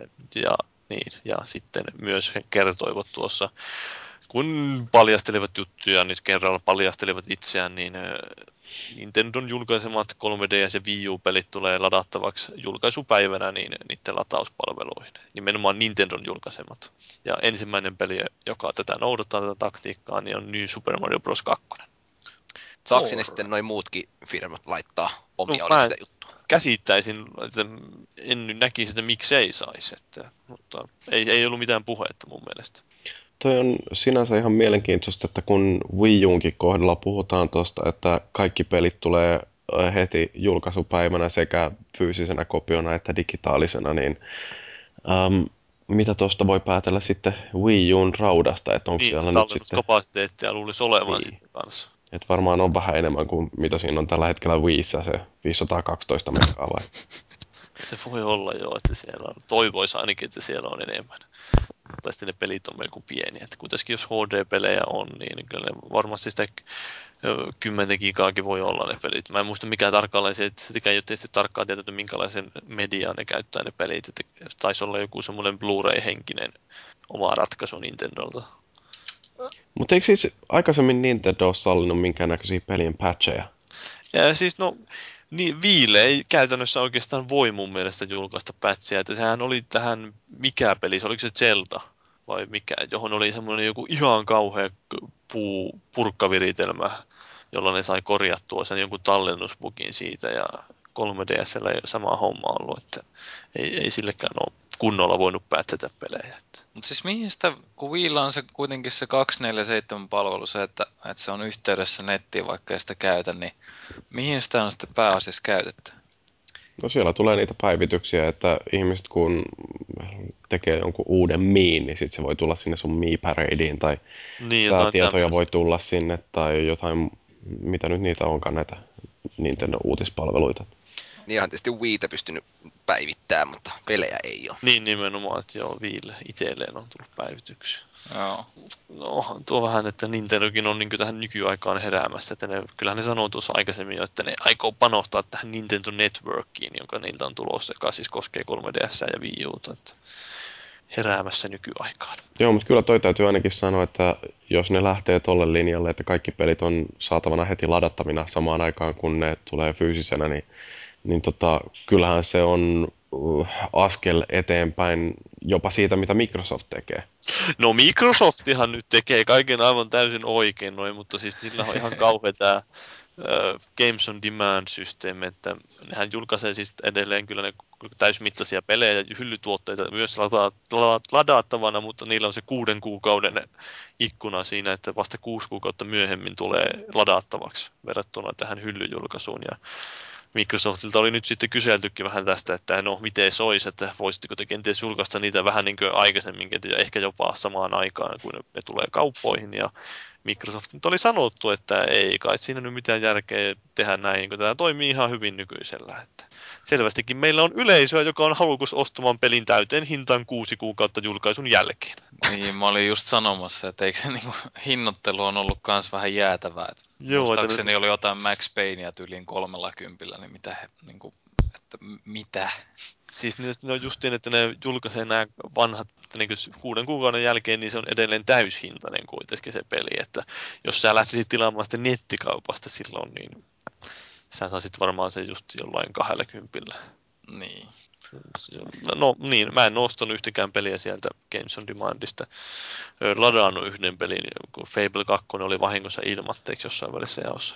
No siis toi Microsoftin tyyli se nyt on vaan sellainen, että se ei varmasti asu, astu niin kuin lainkaan näiden kivijalkakauppojen niin. päälle. Että Niinhän se on. Se on vaan niin kuin sellainen laiskan miehen kallis vaihtoehto. Kyllähän se on. On joskus jotain, no esimerkiksi Modern Warfare 3 taisi olla nyt tarjouksessa, että sitten saisi jopa 40 eurolla ostettua Games on Demandista.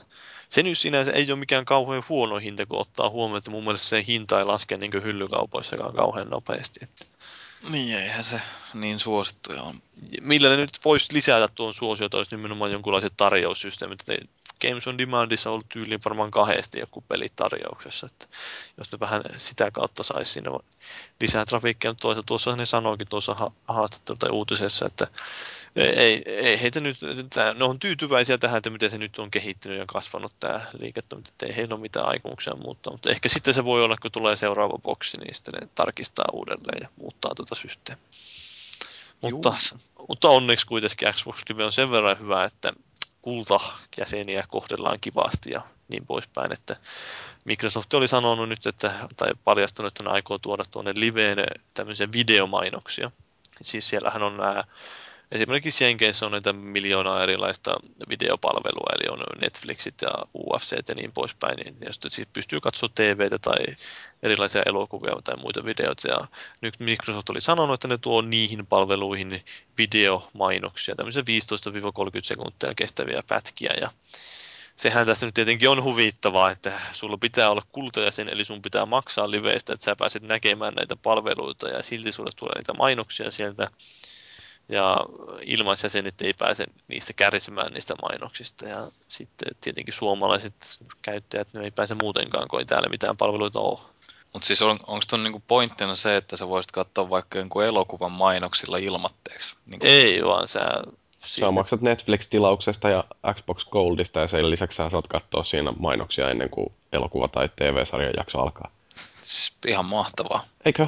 Mun mielestä toi kuulostaa siltä, että on niinku tuotekehitykseen laitettu miljoonia Siis, no, Microsoftihan on välissä näitä, näitä videoita just siitä, että kuinka Kinectikin mullistaa tämän markkinoinnin, että ne välissä tuntuu, että kun katsoo niitä videoita, niin mitenköhän kautta ne ajattelee oikein noita systeemejä, kun ne kehittelee, että lähinnä just että kuinka me voidaan mahdollisimman hyvin markkinoida ihmisille ja myydä mainoksia. Että ne justiin oli vissiin vuodesta 2010, kun verrattiin, niin Xbox Live mainostulot oli kasvanut 142 prosenttia siinä on niin ihan niin aika paljonkin enemmän rahaa saa sieltä. Että varmaan sitten kun ne on suunniteltu tuota uutta käyttöliittymääkin Metro, niin siinäkin otettu huomioon taas vain se, että miten nyt saadaan sinne myytyä mainoksia mahdollisimman hyvin.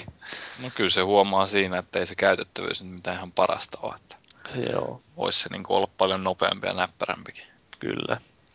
Mutta ei kai siitä sen enempää, että se on kiva olla kultaisen. Mä itse asiassa mietin vähän aikaa tuossa että jos mun kultaisen tilaus loppukosi joskus syyskuussa tai se, mitähän jos mä nyt en oikeasti ottaiskaan sitä, niin pystyisinkö mä elää ilman, että mulla olisi kultajäsen tilaus, että olisi, olisi hauskaa kokeilla joskus. Mutta no, ehkä sitä voi sitten miettiä uudelleen silloin, että tekee Sitten tämmöisen... kaikki monin pelaaminen vaan pleikkarilla. Näin Ei tuo... vaan siis, kyllähän Trialsi-tulokset menee listoille silti. Että niin, niin, niinku... että jos se ehkä joku Halo 4 voi olla semmoinen, mitä voisi kiinnostaa pelata monin pelinä, mutta ei. semmoinen näyttävä protestiliike tuosta tehdä, että kaikki peruu Ku, kuukaudeksi laitat poikki tänä, mitä kahdeksan, kahdeksan vuoden live-jäsenyyden aikana. niin, no ja, kyllä, kamala, kamala on. Mutta no, jos nyt siirrytään muihin aiheisiin ja puhutaan vähän Call of Dutystä. Eli tästä huhutusta Black Ops 2 on nyt aika puhu, paljon puhuttu viime aikoina. Ja itse asiassa vappupäivänä, jolloin tämä podcastkin julkaistaan, niin pitäisi tulla virallinen paljastus. Ja peli, seuraavan Call of Dutyn tosiaan pitäisi olla Call of Duty Black Ops 2 ja äh, FPS Russia, tämmöinen, joku on saattanut joskus nähdä sen videoita, tämmöinen aseaiheisia videoita julkaisivat netissä YouTubessa. Ja niillä oli tämmöinen tuore video, jossa leijuu semmoinen mikähän tämä on quadcopter, eli tämmöinen kopteri härpäke, jossa on neljä semmoista propellia ylöspäin. Ja siihen on sitten löytyy vielä konekivääri, niin semmoinen siinä videossa leijuu, ja se olikin CG-llä tehty se totta kai se laite siihen, ja sitten jos joku katsoo tarkkaan sitä videota, niin siellä ihan videon lopussa luki vasemmassa alakulmassa, että kiitoksia Call of Dutylle tämän videon sponsoroinnista, ja sitten nyt oli vielä paljastunut, että joku firma, joka oli tehnyt sen efektin siihen videoon, niin oli sieltä oli paljastunut jotain kuvia itse siitä pelistäkin,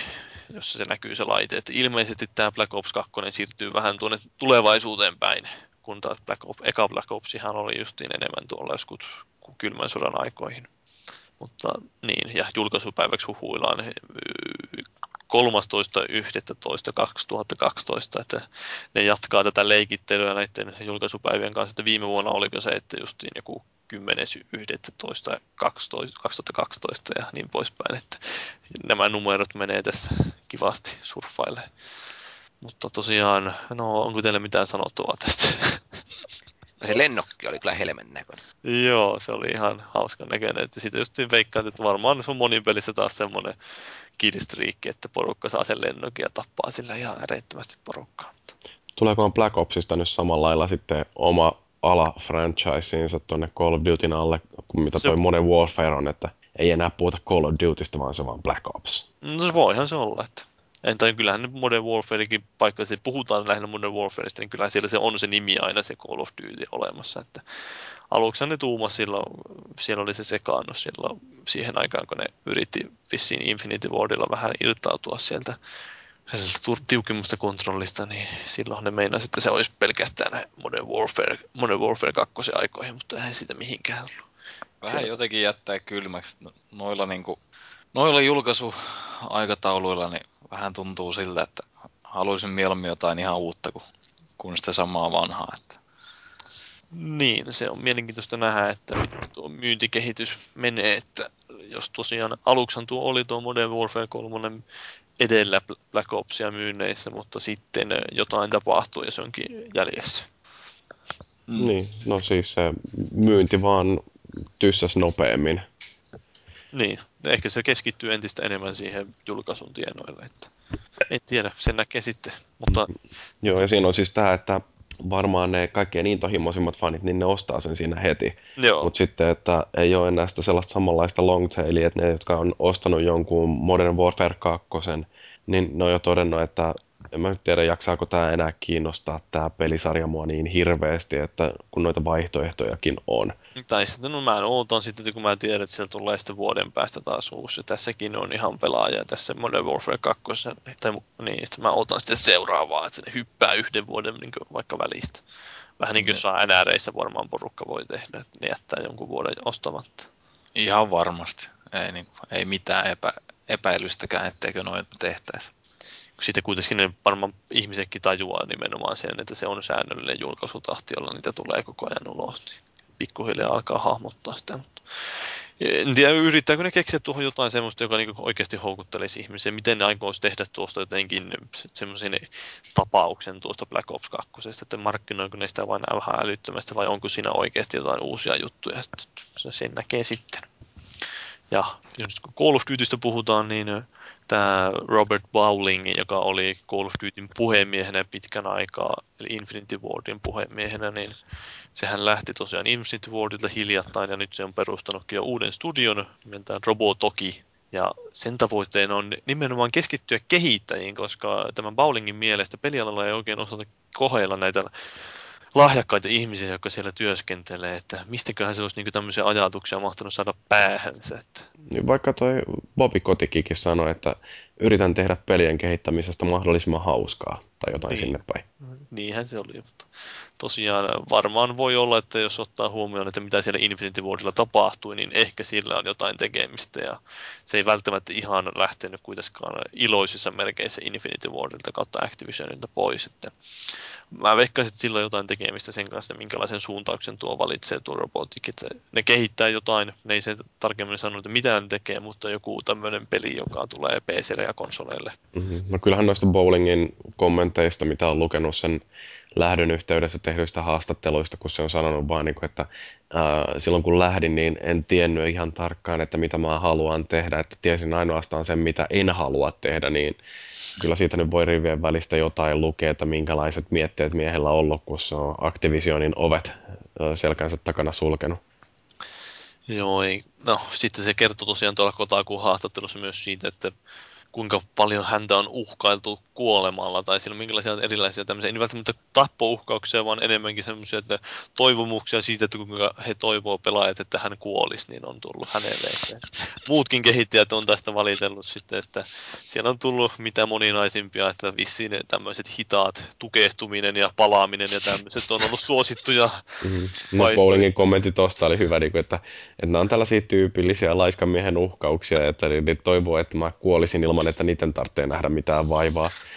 Että ensimmäiset, ensimmäiset uhkaukset tullut silloin, kun uh, Infinity Ward ilmoitti, että Modern Warfare 2 ei tule dedikoituja servereitä, niin, niin musta se on vähän surullista. Joo, tämä Minecraft-mies, tämä Notsi oli kanssa siellä valitellut ja mitä muita siellä oli, että hänkin on saanut muutamia tappu- tai kuoleman toivomuksia aika, aika tosissaan pitää harrastus ottaa, että tollaisen... Joo. Niin kuin... sitten on siellä sitten päinvastoinkin, että nykyään se bowling kertoo, että se lähtee Infinity Wardilta, niin siellä oli ihan oikeasti porukka lähettänyt anteeksi pyyntöjäkin ja tämmöisiä, että, jotka oli lähettänyt ei aikaisemmin jotain samme. Niin, että ei, ei, ei, ei, ei, ei haluttu täällä pois. Se oli se, joku sanoi, että siinä haastattelussa yli sata ainakin oli tullut jotain erilaista anteeksi pyyntöä. Mitä ihmettä? Helvetin säälittävät väsykät. No, no, ja olihan silloin Notsillakin vissiin sama homma. Että... sieltäkin oli tullut sitten joskus, tai Twitterissä se olisi kertonut avoimesti siitä, että hän on saanut tappuuhkauksia, niin tämmöisen, niin sitten porukka oli laittanut että kannustusta ja että kaikkea, että positiivistakin tulee joskus, mutta siinä artikkelissa oli lähes pääpointtina se, että nimenomaan, että kuten yleensäkin, että ne, jotka on tyytyväisiä, niin ne ei välttämättä kauheasti meteliä pidä, mutta sitten ne, jotka ei ole tyytyväisiä, niin no, ne onkin sitten eri tapaus. Niin ja voihan se olla, että vihan ja rakkauden välissä on niin pieni ja häilyvä, että Niinhän se on. Että... Tämä kertoo enemmän suurista tunteista pelisarjaa kohtaan tai, niin, no, tai jotain muuta. Mm. Ja, ja intohimohan voi aiheuttaa tunnetusti ties minkälaisia tefkoja peleihin liittyen, että onhan tässä ollut uutisissa taas vaihteeksi erilaisista väkivaltateosta, jotka on enemmän tai vähemmän oikeutetusti liitetty peleihin. Että yksi tapaus oli Jenkeissä, että oli tämmöinen 21-vuotias pariskunta ja niillä oli joku lapsukainenkin vissiin jopa ollut. Ja vaimo oli vähän huolestunut, kun mies pelaa kauheasti pleikkarillaan. Ja sitten loppujen lopuksi oli päättänyt lähteä liikenteeseen tai lähteä pois sieltä ja jättää sen miehen, että oli pakannut kapsäkkiin ja lähtenyt tuonne kaup- kauppaan vaan. niin kuin, oli pakannut kapsekkin, se sitten mies oli nähnyt, että mitä se on tehnyt, niin se oli, mä en tiedä, että mistä se oli tämän tempassu, mutta jostain rikkoutuneen peilin niin tämmöisen palasen terävän, niin oli semmoisen ottanut ja iskenyt vaimoaan selkään, kun se oli iskenyt. Heittänyt vaimon peiliin ja sitten kun siitä oli niin on, palasia, niin sellaisella. Ja Joo. tosiaan siis sanottiin, että lähtökohta oli se, että mies oli viettänyt liikaa aikaa pleikkareissa kanssa. Niin, taas viime yönäkin pelasit puoli kolmeen asti. Mä muuten pelasin viime yönä puoli kolmeen asti Assassin's Creedia. Kuulostikin aika hyvältä semmoista suoraan sydämestä kumpuavat imitaatiot, mitä siellä on tapahtunut omassa huushollissa. Tuosta saadaan uut, lukea uutisia, kuinka Helsingissäkin joku, joku nainen on kyllästynyt. Piilojyri, että nyt ei käy hassusti. Kyllä. Ja sitten täällä, no Arabimaissa oli ollut juttua taas tästä, että joku neljävuotias arabilapsonen ampui isänsä, kun tämä ei ostanut hänelle pleikkaria, ja sitten siitä hän totta kai otti riemun irti tämä Christian Post-lehti, joka ilmeisesti edustaa kristillisiä arvoja ja ehkä saattaa vähän väännellä asioita omaan näkemykseensä sopivaksi, että siellä artikkelissa puhuttiin, kuinka esimerkiksi on selvästi ollut todisteita siitä, että videopelit lisää aggressiivista käyttäytymistä ja niin poispäin. Ja erityisen positiivista tässä on se, että se tapahtuu Saudi-Arabiassa. Että... Niin, niin, se on totta kai vielä semmoinen positiivinen, semmoinen ylimääräinen plussa tähän tapaukseen, että ei ole kristittyjä välttämättä. Siinä ei ole isä, vaan isä ei ole niin tajunnut neljänvuotiaan neuvottelutaitoja, että, että kyllä se nyt oli saakeli tosissaan, että se halusi sen pleikkarin. Olisi, olisiko niin kannattanut ostaa se? Kummisetä tyyliin, niin kuin, että kohta tuolla TV-tasossa on PlayStation 3 tai sun aivot. niin, no näin se meni. Ei se niin paha olisi ollut. Mutta sittenhän siitä olikin tullut juttu, että sitä oli haastateltu sitä sen pojan, joka oli ampunut isänsä, niin sen isä, iso isä oli haastateltu. Ja se oli sanonut, että tämähän on täyttä paskaa koko juttu, että oikeasti se poika on kolmevuotias ja oikeasti tämä oli täys vahinko, että se oli vain luullut jotain aseetta, niin lelu, leluuksi oli luullut jotain pistoolia. Mutta varmaan Christian Post ei tuossa nyt sitten ota uutta juttua kirjoittaakseen ää, niin kuin, ja huomauttaakseen siitä, että miten vaarallista se on, että taloudessa on aseita. Niin, nimenomaan tässä nyt rupeaa miettimään tätä, että hetkinen, että mikä tässä on se suurin ongelma, se, että se lapsi pääsee yleensäkin käsiksi aseeseen. Vai se, että... Kolmenvuotias, eikö ne osaa käyttää niin kuin varmistinta vai? niin, varmaan se isä ei osaa käyttää varmistinta ilmeisesti, että jos on jättänyt se aseen sinne lajuun. Mutta niin, no, no tämä oli taas tämmöinen mielenkiintoinen tapaus, että he, varmaan helkästi väännetään kaikki nämä, että jos se voidaan liittää jotenkin peleihin, niin se on mukava varsinkin mediassa vääntää tämmöiseksi. Ja erinäiset sivustot Suomessakin tästä aiheesta on uutisoinut, mutta enpäs tiedä, onko kuinka moni uutisoinut näistä uusista käänteistä. Että... No eihän noin nyt ole enää kiinnostavia. Ei niin, että se on mukava jättää siihen, kun sitä saa ne hyvät otsikot aiheesta. Mm. Se oli sentään ihan Dr. Phil mennyt kommentoimaan alkuperäistä juttua. Että... Niin, siis tuo, sehän oli, vai oliko se kommentoinut nimenomaan sitä, vai oliko se yleensäkin kommentoinut joskus videopeleistä? Taisi olla, en tiedä. Että ihan Christ... vaan sanoa, että niin, että si- joo. tappamista saa jopa ekstra pisteitä peleissä. Että joo. Lapset puhuu ilkeästi nykyään ja sitten ne ei tajua, että kuoleminen on paha asia. Mun piti muutaman kerran lukea tuo joku noista jutuista, just, josta selitettiin sitä tuosta ampumisesta, että, että mainittiin siinä artikkelissa, että hänen kolme vaimoaan löysivät hänet, niin siinä vaiheessa Ei jumala. kautta. Sehän on ollut pelihahmo se koko jätkä. Viklaava. Kyllä, siinä on oltu pelimiehiä. No ainakin on sehän kolme äitiä sitten ainakin tallella. Että... Niin. Niin, että jos 25 prosenttia vanhemmista poistuu kuvioista, niin Se on pa- parempi, kuin, parempi asema kuitenkin kuin keskimääräisen suomalaisella varmaan. Niin, että tässä tavalla tämä moniavioisuus on ehkä niinku ihan plussa, että Mm. ehkä ei se olekaan niin huono asia. Tosin en tiedä, mikä se naisten asema siellä sitten on, että varmaan kuitenkin 100 hy- hyvä on, hyvä on. ihan hyvä on, saa jo ajaa autoa ja kaikkea. saa, saa, saa pitää vaatteitakin päällä. No, ja sitten tähän liitetään totta kai tämä, jos haluaa tästä väkivalta-aiheesta puh- jatkaa, niin Jenkeissä on edelleen se lakialoite vissiin muhimassa, jossa haluttaisiin tosiaan niitä varoitustarroja peleihin. Eli siis vähän niin kuin tupakka-askeissa on, että se, että tupakointi tappaa ja niin poispäin, niin sitten peleihin tulisi semmoisia, että pelit aiheuttavat väkivaltaista käytöstä tai vastaavia tuommoisia tekstejä tulisi. Ja tämä tuli siis nimenomaan kaikkiin peleihin, joiden tämä luokitus on suu korkeampi kuin rated E for everyone. Eli siis se on rated teen for teens tai niin poispäin. Tulisikohan näihin sitten askeihin kuvia jostain kouluampumisista ja jotain tällaisia, että niin kuin varmasti ei sitten tupakkaa, ei vaan siis anteeksi, tota, pelejä ostaisi, kun siellä sitten tekee Petri Gertit tai jotain muuta hienoa. Niin, no tästähän oli tämä ACLU, eli American Civil Liberties Union, oli kirjoitellut tämmöisen blogahduksen aiheesta, että miksi tämä on vähän tyhmä juttu, että ensinnäkin ei ole vedenpidäviä todisteita siitä, että pelaaminen aiheuttaa väkivaltaista käytöstä tai niin poispäin.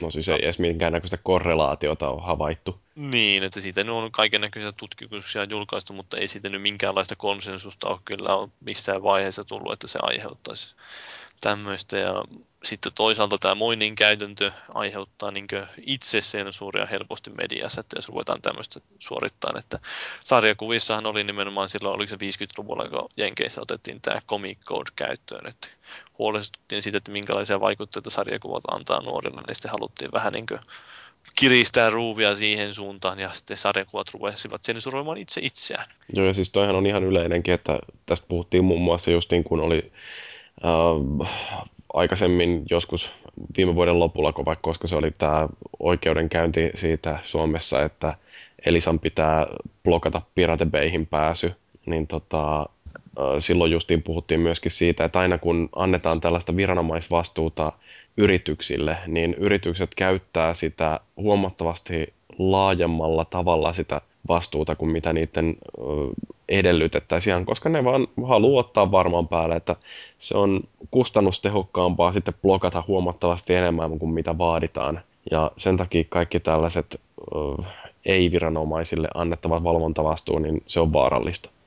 Mm. Ja eihän siinäkin oli kai vähän se, että se ei vissi ihan toiminut niin kuin toivotulla tavalla. Että... No eikö nyt justiin katsottu, hetkinen, mitäs levyä, jotain Lady Gagaa vai mitä oli ladattu ihan törkeästi ja havaittu, että Elisan verkostahan sitä oli varetettu kaikkein eniten, että kyllä niin kuin Pirate Bay-blokkaus oli taas tosi tehokas juttu. Joo, no hienoja, hienoja noin.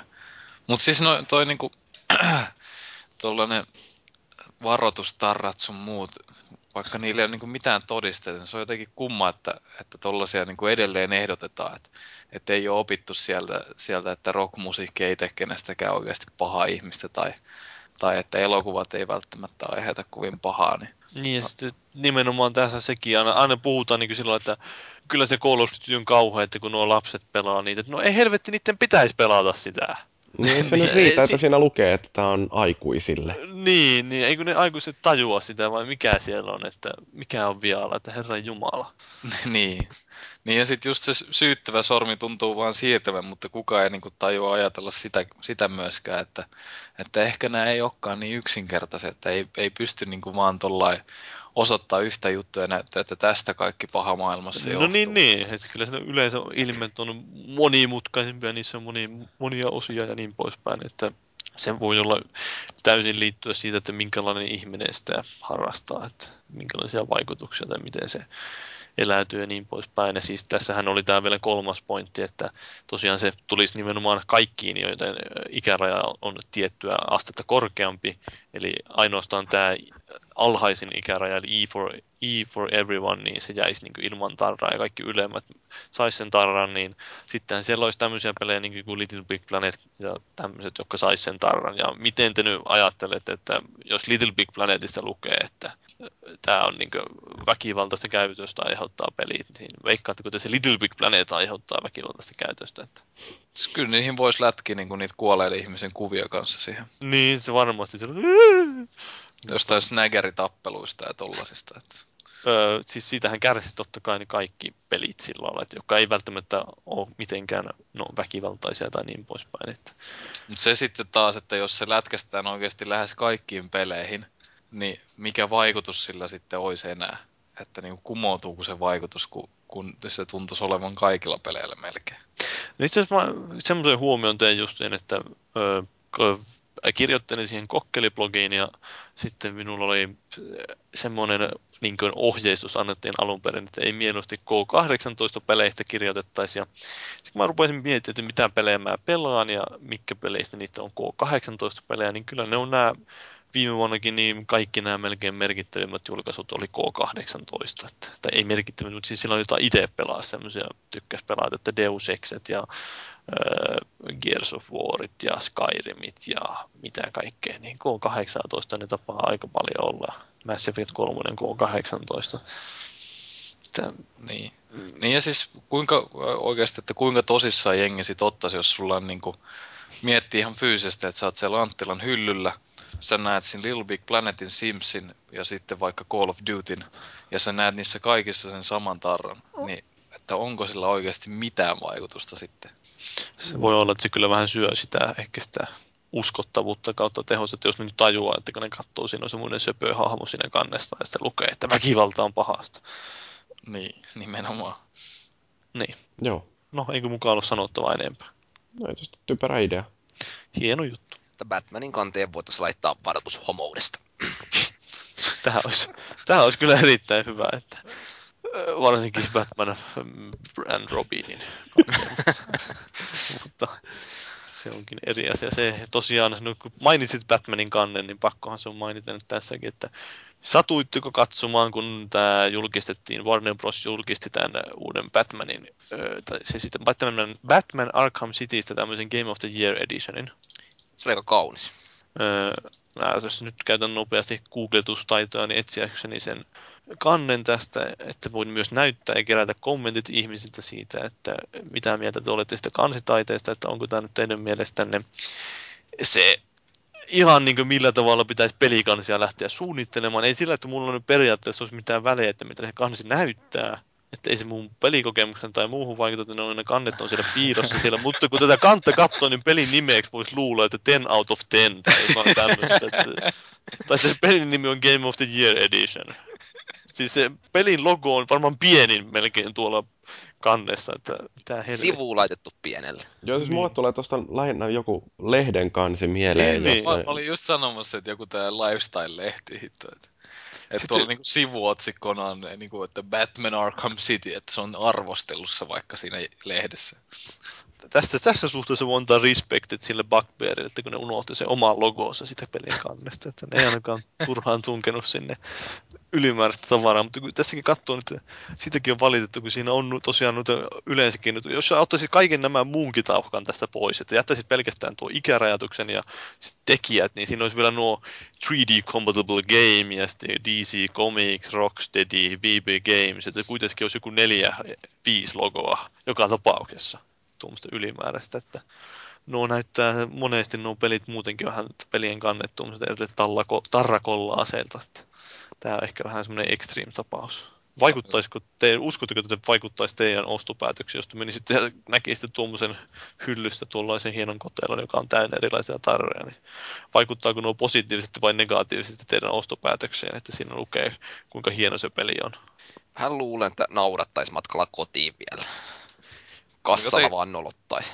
Jotenkin niin kuin lähtökohtaisesti, jos, jos tarvii noin isolla kirjoittaa johonkin kanteet 10 kautta 10, niin mulla ainakin eka, eka, eka kysymys on, että kuka sen on antanut ja voiko tähän oikeasti luottaa, että sitä on pakko tollain mainostaa. No hyvä, että kun mainitsit, että siellä on tämä 5 out of 5, a must own, Game Pro. Game Pro-lehteä ei ole enää olemassakaan.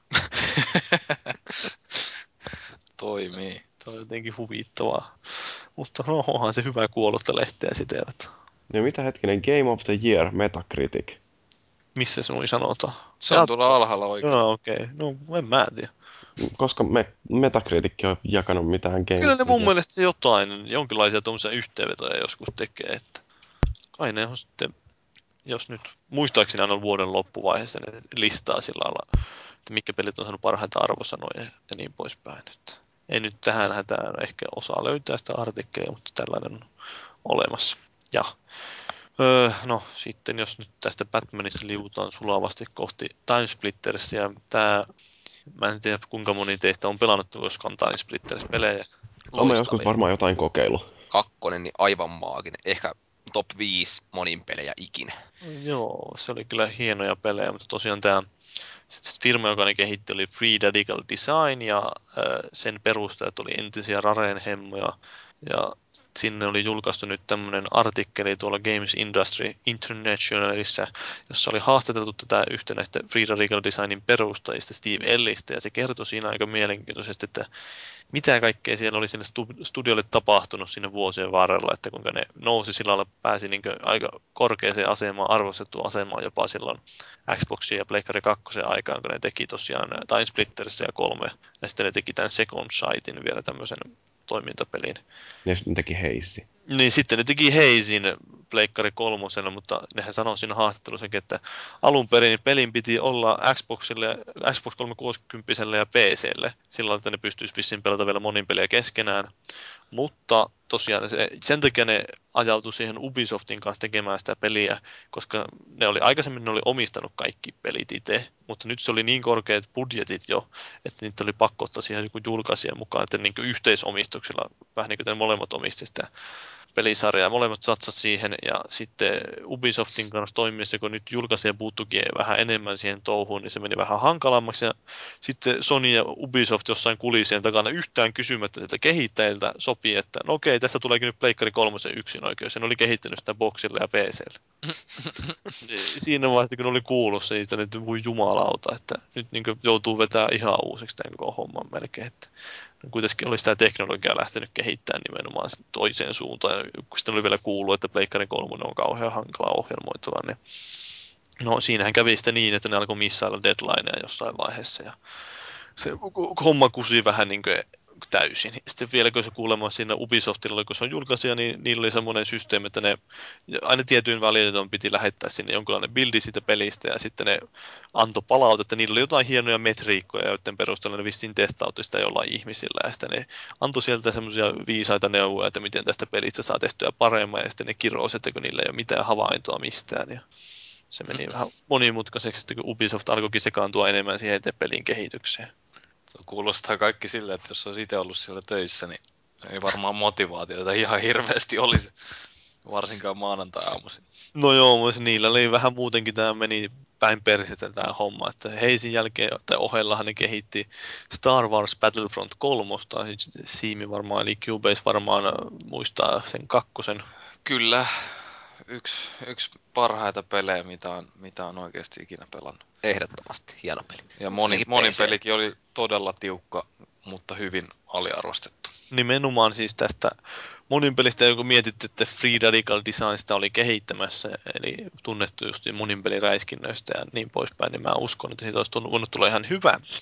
Ja pelihän kehitettiin melkein valmiiksi asti, että se oli niin viimeisiä testauksia vailla.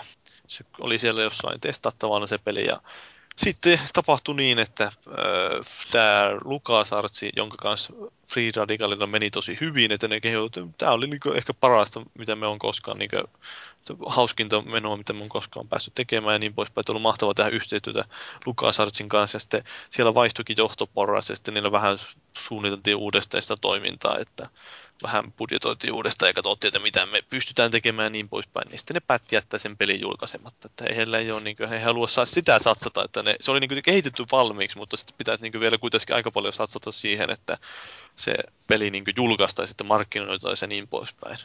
Ihan, ihan hirveet mun, mun mielestä. Mä en, mä en muistanut, että se oli noin dramaattista. Mä voisin antaa vaikka oikein jalkan, niin siihen pääsi kokeilemaan sitä. Että Sehän siinä just niin huvittavaa on, että kun sitä peliä ei koskaan virallisesti julkistettu. No, no. Kiitos, kiitos kuinka näistä. pitkälle, kuinka pitkälle sitä on kuitenkin kehitetty. Nythän justiin on ollut sitten huhua, että tämä, joka valittiin kehittämään Lost Planet 3, tämä Spark Unlimited, niin että se tekisikin uutta Star Wars Battlefrontia. Mutta jos mietitään, että minkälaisia pelejä ne on tehnyt, niin ehkä vähän eri kaliberin firma, että ne on tehnyt tämmöisiä legendaarisia pelejä, jotka on haukuttu nimenomaan metakritiikissä jonnekin alle 50. Joo, no se Lost Planet, ne ei nyt itse ollut ehkä, ehkä myöskään omia suosikkeja. Että. Niin, mutta siis sehän on vaan tekee vain sen Lost Planet 3, että Capcom palkkasi ja ulkosti sen pelin kehitystyön sinne. Että Capcom on Capcom, mutta tuossa nyt sekin vielä mielenkiintoista, että se oli vissiin mennyt niin hauskaa, hauskaa puuhaa ollut tuo Battlefront 3 kehittäminen, että ne oli jo sopinut Battlefront 4 kehittämisestäkin. Mitä, siis, mitä ihmettä? Että ne oli aloittanut jo sitäkin, sillä oli niin teknologiaa sitä vähän varten kehittää, että niistä nehän oli tehnyt nimenomaan tuohon Battlefrontiin semmoisen tekin, että ne pystyy niin lentämään kiertoradalle periaatteessa. Että sulla on joku avaruusalus kiertoradalla ja siellä taistella ja sitten laskeudutaan sinne, mennään sinne pintalle, missä käydään taas taistelu erikseen. Ja tämmöinen niin saumaton siirtymä näiden kahden tason välillä. Eli se oli aika kuulin näköistäkin, mitä nyt on videoita nähty. Ja Mitenköhän, minkälainen kokous niillä on ollut, että joo, että meillä olisi tässä niin tällainen valmis peli, joka varmaan myy itse itsensä, että ei tarvitsisi kuin pahinaa levylle, mutta ei, ei, meillä on tämä uusi strategia, että tehdään tappiota. Ennen kaikkea, niin mitähän ne on miettinyt siellä studiolla, kun Pomo on mennyt kertoa, että mulla on aika hauska juttu kerrottavana teille, että meillä olisi valmis peli, mutta ei muuten julkaista. Joo, en mä muista, että oliko se justiin, no Joo, tää, se, no niillä oli vielä semmoinenkin, että tähän oli aika paska homma, että tähän kuulostaa siis aika pitkälti samalta, mitä näille kävi tälle Double Fineille, justin sen Brutal Legendin ja Psychonautsin kanssa, että nekin kehitteli niitä pelejä siellä ihan onnessa ja sitten julkaisijat sanoo, että joo, ei me nyt julkaistakaan tuota. Mutta äh, niillä oli vielä semmoinenkin tapaus, että kun nehän kehitti tosiaan Rare aikoinaan GoldenEye, ja sitten monet näistä jannuista oli tuolla Free Radical Designilla, niin Activision tuli jossain vaiheessa kysymään, että miten teitä kiinnostaisi tehdä uutta GoldenEyeta. Niin jätkät oli totta kai ihan liekeiset, että tästä tulee mahtava juttu. Mutta sitten yllättäen Activision oli vain niin kuin, se oli vain niin kuin että lop, ei mitään enää kuulunut sieltä. All right. Mutta siis, noin, ja tämä, tämä niin yksi homma meni niillä, siinä niin kuin, ne oli vähän niin lasken oikeastaan sen varaan jo vähän, että okei, okay, meillä olisi ehkä tämmöinen hyvä diili tulossa täältä, ne oli luotti siihen, että ne saisi sieltä rahaa, mutta ei sekään ei sitä tosiaan ottanut tulta alle, niin vissiin joulupileiden jälkeen, että ne joulu, kun niillä oli joku joulujuhlat, niin ne sai niin siellä kuulla, että tajus, että okei, okay, firma on menossa konkkaan, että sitten seuraavana päivänä, kun ne tuli töihin sen jälkeen, sen joulupelin jälkeen, niin rupesi siellä valmistelemaan sitä, että firma ajetaan alas. Ja loppujen lopuksihan sen osti tämä Crytek, saksalainen firma. Ja sitä kanssa ne kirous se ellis, että ne hallitus ei niin suostunut, suostunut tukemaan sitä firmaa, mutta sitten ne tuki sitä Crytekia, kun ne tuli ostamaan sen firman. Se on kyllä se, siinä on varmaan ollut sellaista pikkujoulut, että tekisi mieli vetää pomoa turpaan. No ei siis, se, se vissiin ei ollut vissiin sanonut kuitenkaan niin kaikille työntekijöille siellä, että okei, me menee päin perhettä tämä homma nyt, että me mennään konkkaan, mutta se oli vielä maksanut joulubonuksetkin kaikille, että se oli sanonut, että sanoi siinä, että, joo, että ei se, se on niin pieniä summia kuitenkin, että ei siinä ole käytännössä ollut se yhteyden kohtalon kannalta mitään merkitystä, että niillä oli kuitenkin tapana maksaa jouluna bonukset ihmisille. Että porukka tuli kiittelemään sitä, että hei kiitti kun maksoitte näin. Mä uskon, että siinä vaiheessa, jos sä niin että on voinut kertoa niille kuitenkaan, että okei, mutta sitten miten ensi viikolla se firma niin, niin, ja siis vaikea jotenkin kuvitella, miten, miten paha kolaus toi olisi niin kuin ammatillisesti. Että, että jos, jos niillä on oikeasti ollut hyvä fiilis siitä Battlefront kolmosesta ja ajatellut, että hei hitto, että nyt me kehitettiin niin dynamiittia, että, että, että ihan mahtavaa.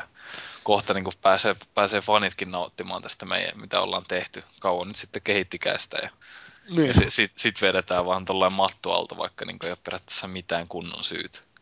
Samahan oli vähän, no tietysti tulee mieleen se, että kun me oltiin siellä Bugbearilla käymässä ja se Joonas vihjaili jostain Codemastersin suuntaan, että olivat jotain tehneet, niin kuinka hankalaa se voi tosiaan olla, että jos on tehnyt jotain työtä oikeasti sinne ja sitten sitä ei koskaan kuitenkaan julkaista, niin kyllä se voi vähän poltella. Tekisi no, mieli kertoa siitä. Niin, ihan varmasti. Mutta niin, ja tosiaan tuo Ellis, joka siis tässä puhuu, niin sehän oli perustanut jonkun iOS-kehityksen keskittyvän studion, että se oli sanonut siinä haastattelussa, että hän olisi aikaisemminkin halunnut lähteä sieltä firmalta pois, mutta hän ei viittinyt, kyllä hän on ollut sillä yrittää kuitenkin varmistaa, että ne menee jotenkin järkevästi se, että ne selviäisi se firman ja kautta työntekijöille kävisi jotenkin hyvin, ja sitten se Crytek tosiaan tuli ostaa, niin osti sen firman, niin sitten hän lähti sen jälkeen pois sieltä. Hän ei halunnut enää sinne jäädä, että oli vähän, vähän liikaa kitkeriä muistoja. Hmm. tuo oli mun mielestä ihan hauska tarina tuo Free Radical Designista. Kieltämättä. Hieno, hieno firma. Mä muistan itse ostin Time Splittersin silloin 449 markalla Pleikkari 2. Hyi Se kuulostaa kauhealta hinnalta. No se oli kyllä aika kauhea, se oli jostain Anttelasta, en tiedä miksi, mutta no se nyt tuli ostettu, kun oli joku peli pakko saada. No. Joo, eikä, en mä tiedä, onko tässä nyt sen enempää, että uutisaiheista keskusteltavaa. Että... Ei varmaan, voidaan siirtyä tuonne viikon keskusteluun. Puhutaan tällä kertaa pelien erikoisversioista, mutta pidetään sitä ennen lyhyt tauko vielä.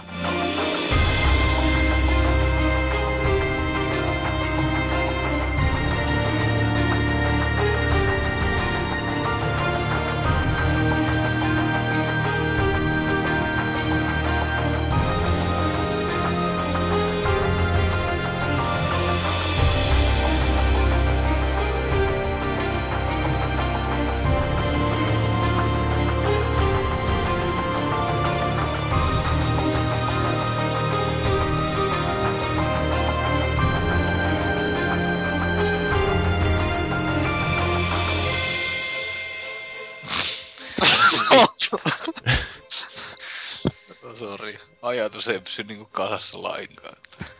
No, yritetään pitää keskustelu kuitenkin kasassa. Meillä viikon aiheena tällä kertaa pelien erikoisversiot ja miten me päädyttiin tällaiseen aiheeseen, niin silloin varmaan jotain tekemistä sen kanssa, että mä oon kuitenkin vuodelta 86 Lempäälän keskiraskaan nuorten sarjan tajunnanvirran piirimestari, että tota, liittyy vappuun jotenkin, mutta se päättelyketju, että miten päästiin vapusta pelien erikoisversioihin, niin se olikin sitten eri juttu. Mutta äh, niin, mitäs me tästä voitaisiin puhua?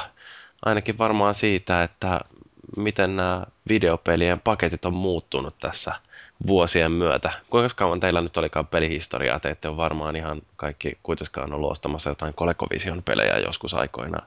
Siitä, no. niin sanon vaan. 6C, 64, Commodore 64 ja Nintendo 8 ne oli ne ekat koneet. Joku, varsinkin PC-peliaikoihin, niin nehän oli noi paketit aika isoja. Ja no mulla oli... on tässä itse asiassa justiin nokkani edessä, voin ihastella Tomb Raideria ja Seabassia ja Tiberian Sanissa, on kyllä aika komea konelaatikko. Ja ne oli siis hirveästi ilmaa siellä sisällä, mutta sitten yleensä myöskin jonkinnäköinen hieno käsikirja ja Joo. Teit se pelilevy ja usein jos oli kyse jostain vähän laajemmasta roolipelistä tai vastaavasta, niin siellä oli jotain kartan näköisiä ja sitten oli tota, jossain sivilisationeissa, niin siellähän on niitä teknologiapuita ja kaikenlaista muuta. Tämä hienon näköinen tämmöinen, kun näissä kuitenkin ei ollut kauheasti niitä logojakaan, joista nyt päästiin puhumaan, niin tämmöinen iso niin pahvikotelo. Niin. niin siis se on ihan oikeasti sellaisen ison kovakantisen kirjan kokoinen. On, jonnekin kirjahyllyyn, kun niitä mättää, niin niin no eikö justiinsa silloinkin, kun, kun ruvettiin painaa noille tota, uh, CD-rompuille pelejä, niin, niin silloin kun se, se harvoin oli pelkkä DVD-kotelo, tai pelkkä, pelkkä se kotelo, että siinä oli niinku se isompi paketti just niin, lähes niin, aina. Nimenomaan. Joo. Vasta sitten oikeastaan, kun siirryttiin tosiaan DVDlle, niin sitten siirryttiin myös käyttämään noita DVD-formaatin koteloitakin. Vähän niin kuin elokuvakin. Niin se on jännä justiin sillä, että aikoinaan ne on ollut isoja noin laatikot, että että sinne on mahtunut kaikenlaista ihmeellistä krääsää, mutta sitten vähitellen on pienentynyt ja pienentynyt varmaan just sen takia, että toisaalta vie vähemmän tilaa jossain kaupan hyllyllä ja kuljettaminen on helpompaa, mutta sitten myöskin, että karsitaan valmistuskustannuksista ja joku öö, voi väittää, että siinä on jollain ympäristötekijöilläkin tekemistä asian kanssa, että joo, että kato, kun pienempi paketti, niin menee vähemmän materiaalia, niin maailma pelastuu. Kyllähän se Ubisoft, niin sehän just jättää nämä ohjekirja pois ja sitten ne kertoo, että ne rupeaa valmistaa jostain ihmeen kierrätysmuovista. Eikö EA ilmoittanut ensin, että ne meinaa lopettaa noita? Joo, ja sitten Ubisoft liittyy vähän myöhemmin siihen, muistaakseni. Se just muistaa itse, että kun sai sen ensimmäisen tietokoneen siinä 99 tai 2000 Pentium 3 markkinoiden kärkeä aikana. Ja sitten siinä tuli mukana kuusi peliä, jotka oli niin kuin näissä, ne ei ollut missään koteloissa, ne oli, ne oli vähän niin kuin, kiire, niin kuin puolikkaissa kirjekuorissa periaatteessa sellainen. Niin kuin, Joo, semmoinen sleeve, semmoinen pahvi. niin sellainen kelmullinen. Paperi. Niin se jotenkin tuntui, että ihan kuin, ihan kuin se olisi joku piraattiversio tai, tai jotenkin niin kuin oli vähän pettynyt ehkä, että mitä näen, että voiko näin nyt olla edes mitään oikeita pelejä, kun ne on tällaisessa. Niin ja sitten aikoinaan ei ollut edes sellaista ihan standardia, että miten ne paketoitiin, että muistan jonkun Thief, uh, Thief the Dark Project, vai mikä se nyt olikaan se ensimmäinen Thief-peli, niin uh, senkin paketti oli sellainen kummallinen suunnikas, että se ei ollut edes mitenkään niin kuin nelikulmainen, vaan tosi eksoottisesti muotoiltu. Että uh, silleen, tollaisillakin tavoilla pysty erottautumaan silloin joskus aikoinaan. Ja sitten toisaalta joku Civic 2 vai 3, mikä se oli, mikä ostin, niin sekin laatikko oli niin täynnä kaikkea. Ja siis se käsikirjakin, mikä siellä tuli mukana, niin oli ihan järjettömän kokoinen, että kun um, sitä tavaraa vaan oli siellä mukana niin paljon, että siinä mielessä justiin nämä nykyiset on niin se ei ole vaan enää sellaista samanlaista fiilistä, että kun avaa paketin ja katsoo, että mitä täältä kaikkea tuleekaan ulos. Niin, siihen saattaa tietysti myös vaikuttaa sekin, että ei ole välttämättä ihan niin nuori enää. Niin, että on vähän elänyt ja nähnyt ja kokenut ja niin poispäin. Mm. mulle taas se, että vaikka mä teen nykyaikaisenkin DVD-laatikon avais, niin ihan jo se, että jos siellä on se manuaali, niin se niin kuin luo hyvä fiiliksen sitä hommasta. Varsinkin jos on semmoinen, että quick start suomeksi, suomeksi, ruotsiksi, venäjäksi ja niin poispäin sillä kuin viidellä kielellä, ja sitten on aina semmoinen kahden sivun mittaisia, että jossakin Kertaan. käytännössä kaksi sivua on sitä, että selitetään, että kuinka Xbox Live on niin poispäin, että emme, pidä, emme vastaa, jos siellä pelaajat huutelee sinulle tai jotain tuommoista toinen sivu kertoo, miten konsoli käynnistetään. Niin. Ja sitten siellä on joku online pass. Niin. Mutta niin kuin ihan vaan jo se, että, tota, että sillä välin kun nykyäänkin noi asentelee kovalevylle jotain sen puoli tuntia. Tai jotain niin kuin selattavaa siinä samalla. Ja niin kuin hyvä fiilis siitä. Niin. No mutta nyt sitten tulee näitä tällaisia erikoisversioita ja niitähän nyt myydään sitten jos jonkinlaisia, että on vähän vaatimattomampaa ja sitten on tällaista pikkasen enemmän hartaudella koottua, että kaikkein yksinkertaisimmillaan on varmaan jostain Play.comista, kun tilaa jonkun Far Cry 2, niin siihen saa oikein metallikannet, wow. Mutta tota, mitäs kaikkea muuta sitten olette löytänyt näiden erikoisversioiden sisältä? Syvä hiljaisuus. Mitä? DLC-latauskuponkeja. Ai siis niin yleensäkin erikoisversioista vai? No siis yleensä, niin kuin, jos nyt miettii, että minkälaisia erikoisversioita on. Yleensä ne ei ole mitään kauhean massiivisia, että se voi olla joku tupla DVD-paketti, jonka sisällä on toisella levyllä soundtrack. Jos miettii, niin kuin, että mikä on kaikista, kaikista kötyisin limited edition kautta collector's edition, jonka on koskaan saanut, niin on varmaan just joku Crisis 2. Käytännössä se tarkoitti sitä, että siihen kansi oli, kanteen oli vain lisätty muutamia tekstejä. Että no niin, ja sitten siellä oli sisällä just joku latauskoodi, että näillä saat sitten monin pelissä 5 prosenttia enemmän expaa. Ja siinähän se oli. Oikeesti. joo, joo. Ja se kanteen oli vähän, vähän oli sillä vähän lisätty joku teksti, että limited edition, ja sitten luki, että mitä hyötyjä siitä on, ja sitten oli vähän ehkä tyylitellyt se kanse, mutta muuten tismalleen sama. Eihän mä sitten mitään ylimääräistä maksanut, se oli vain just, että jos sä ennakkotilaat sen pelin, niin sä saat sen. Onpa jotenkin jäätävää. Tai siis sillä että eihän tollasesta ole mi- mitään hyötyä, että se tuntuu enemmän niin kuin haistattelulta, että jos, jos laitetaan noin, noin huonot edut siihen. Niin, no se on vähän, että mikä tuo Limited Edition on sitten taas. Että kyllähän, no, nyt Limited Edition on varmaan ollut missään vaiheessa peleissä, että harvoin ne mitään oikeasti rajattuja on. Halo 4 voisi painaa niin kuin ainoastaan tuhat kappaletta, niin siinähän olisi. Siinähän se koko peliä painetaan tuhat kappaletta. Niin, se nimen, nimenomaan. Mutta se on tosiaan vähän sääli, ettei niinku peleissä vielä ole semmoista, mikä vaikka niinku levyissä tai jossain leffoissa on, että tulee niinku ihan numeroidut, rajatut painokset. No onhan noissakin ja. numerot oli noissa kissakypäröissä, joka silloin Halo, Halosta, niin kuin, Halo 3 tehtiin, mutta siinä oli se idea, että tai siis no, siinä kävi niin, että ne nykyään ne jossain Suomessakin yrittää suurin piirtein työntää sulle niitä syliin, kun sä menet ostaa sieltä jotain, että ota nyt tää kypärä. Joo, no, muistan kyllä Game, GameStopissa kun käytiin, niin naismyyjä oli, että hei, ota tää nyt pois. Saat vaikka ilmatteeksi. Joo, no, mutta siis joo, jos miettii, että mitä nyt kaikista nyt keräilyversiossa, totta kai ny- nykyään se lasketaan, että jos siinä on jotain ihmeellisiä lataushärpäkkeitä, ja sitten seuraava aste ehkä on, että justiin sisällytetään joku ylimääräinen DVD, jolla on jossain making offia, tai sitten on jotain eh, artbookia, eli taidekirjasta, tai sitten voisi olla periaatteessa soundtrackiakin voisi olla, ja sitten voi olla jotain krääsää ehkä, joka liittyy peliin, ja sitten on figuureja, on ehkä nämä semmoiset mittavimmat editiot yleensä sisältää figuureja tai jotain tuommoisia patsaita, ja sitten on nämä kaikista yliampuvat, jossa on jotain ihmeellisiä härpäkkeitä, niin kuin jossain Call of Dutyssä oli se radio-ohjattava vehe ja sitten oli ne yönäkölasit ja sitten mitä kaikkea. Joo, noi figuurit tuntuu olevan jotenkin kauhean suosittu tuollainen lisäsisältö, että mä niin kun on Bioshockista esimerkiksi ostanut Xbox-versio sellaisen, missä tulee toi Big Daddy ja Joo. siinä varmaan jotain muutakin. Bioshock 2 sitten epähuomiossa meni hankkimaan sellaisen version, missä tuli yksi Little Sister siellä, että ne, tota, um, no, niiden figuurien ongelma on vähän se, että minne helvettiin nekin oikein sitten dumppaa, että mullakaan nyt ei tämä kämppä ole sellainen, minne ihan mihin vaan voi noita laittaa tavaroita, että aika rajattu hyllytila mulla käytettävissä tällaisella. No, ne nyt taitaa olla enemmän tollaisia niin kuin, tosi, tosi nuorille suunnattuja ja, ja sitten toisaalta myös tällaisille niin kuin HC-keräilijöille, jotka haluaa oikeasti sisustaa kämmän sillä, sillä krääsellä. Että, mm. että siis just niin. niin, että kun tähän oikeastaan alku tämä tempaus, tempaus siitä, että tämä trendi, että julkaistaan tämmöisiä naurettavia keräilyversioita, niin kuin tuli tämä Halo 3 Legendary Edition.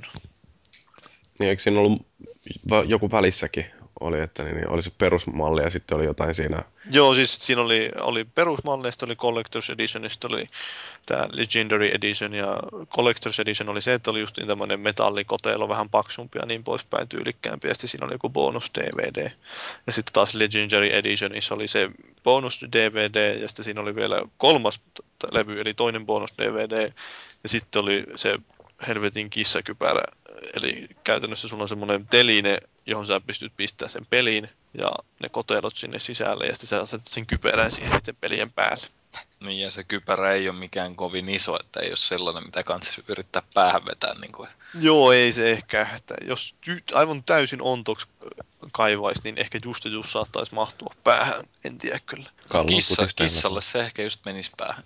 Kissalle se menisi, joo. Sen takia se on kissakypärä. Että mutta itsehän sen ostin aikoinaan tyhmyyksissä. No en mä siis, no oikeastaan mä oon edelleen sitä mieltä, että se on melkein paras keräilyversio, jonka mä oon ostanut, koska nimenomaan nämä bonusmateriaali, joka sinne pelin mukana tuli, niin oli kyllä aivan mahtavaa, että mä oon katsonut ne monta kertaa niin läpi. Ne, siinä tulee siis Siinä bonus DVDllä on semmoinen videot, jossa ne pelaa Halo 1 ja Halo 2 läpi ne kehittäjät ja kommentoi siinä sitä samalla. Sillä olisi leikattu semmoinen yhteen, että ei niin kuin reaaliajassa pelaa sitä läpi, vaan siinä on vähän leikattu, että näytetään kaikki välivideot ja sitten väliin vähän pelikuvaa. Ja sen ne selostaa, että mitä siellä kaikkea tapahtuu. Että siinä kerrotaan kaikkia hauskoja kommelluksia ja sitten ne vitsailee siitä, että kuinka tyhmiä ne on ne pelit, että mitä kaikkea tyhmää niihin liittyy ja nauraa niillä omille peleille. Ja se on tämmöistä niin kuin, hauskan rehellistä hupitusta ja tosi niin kuin,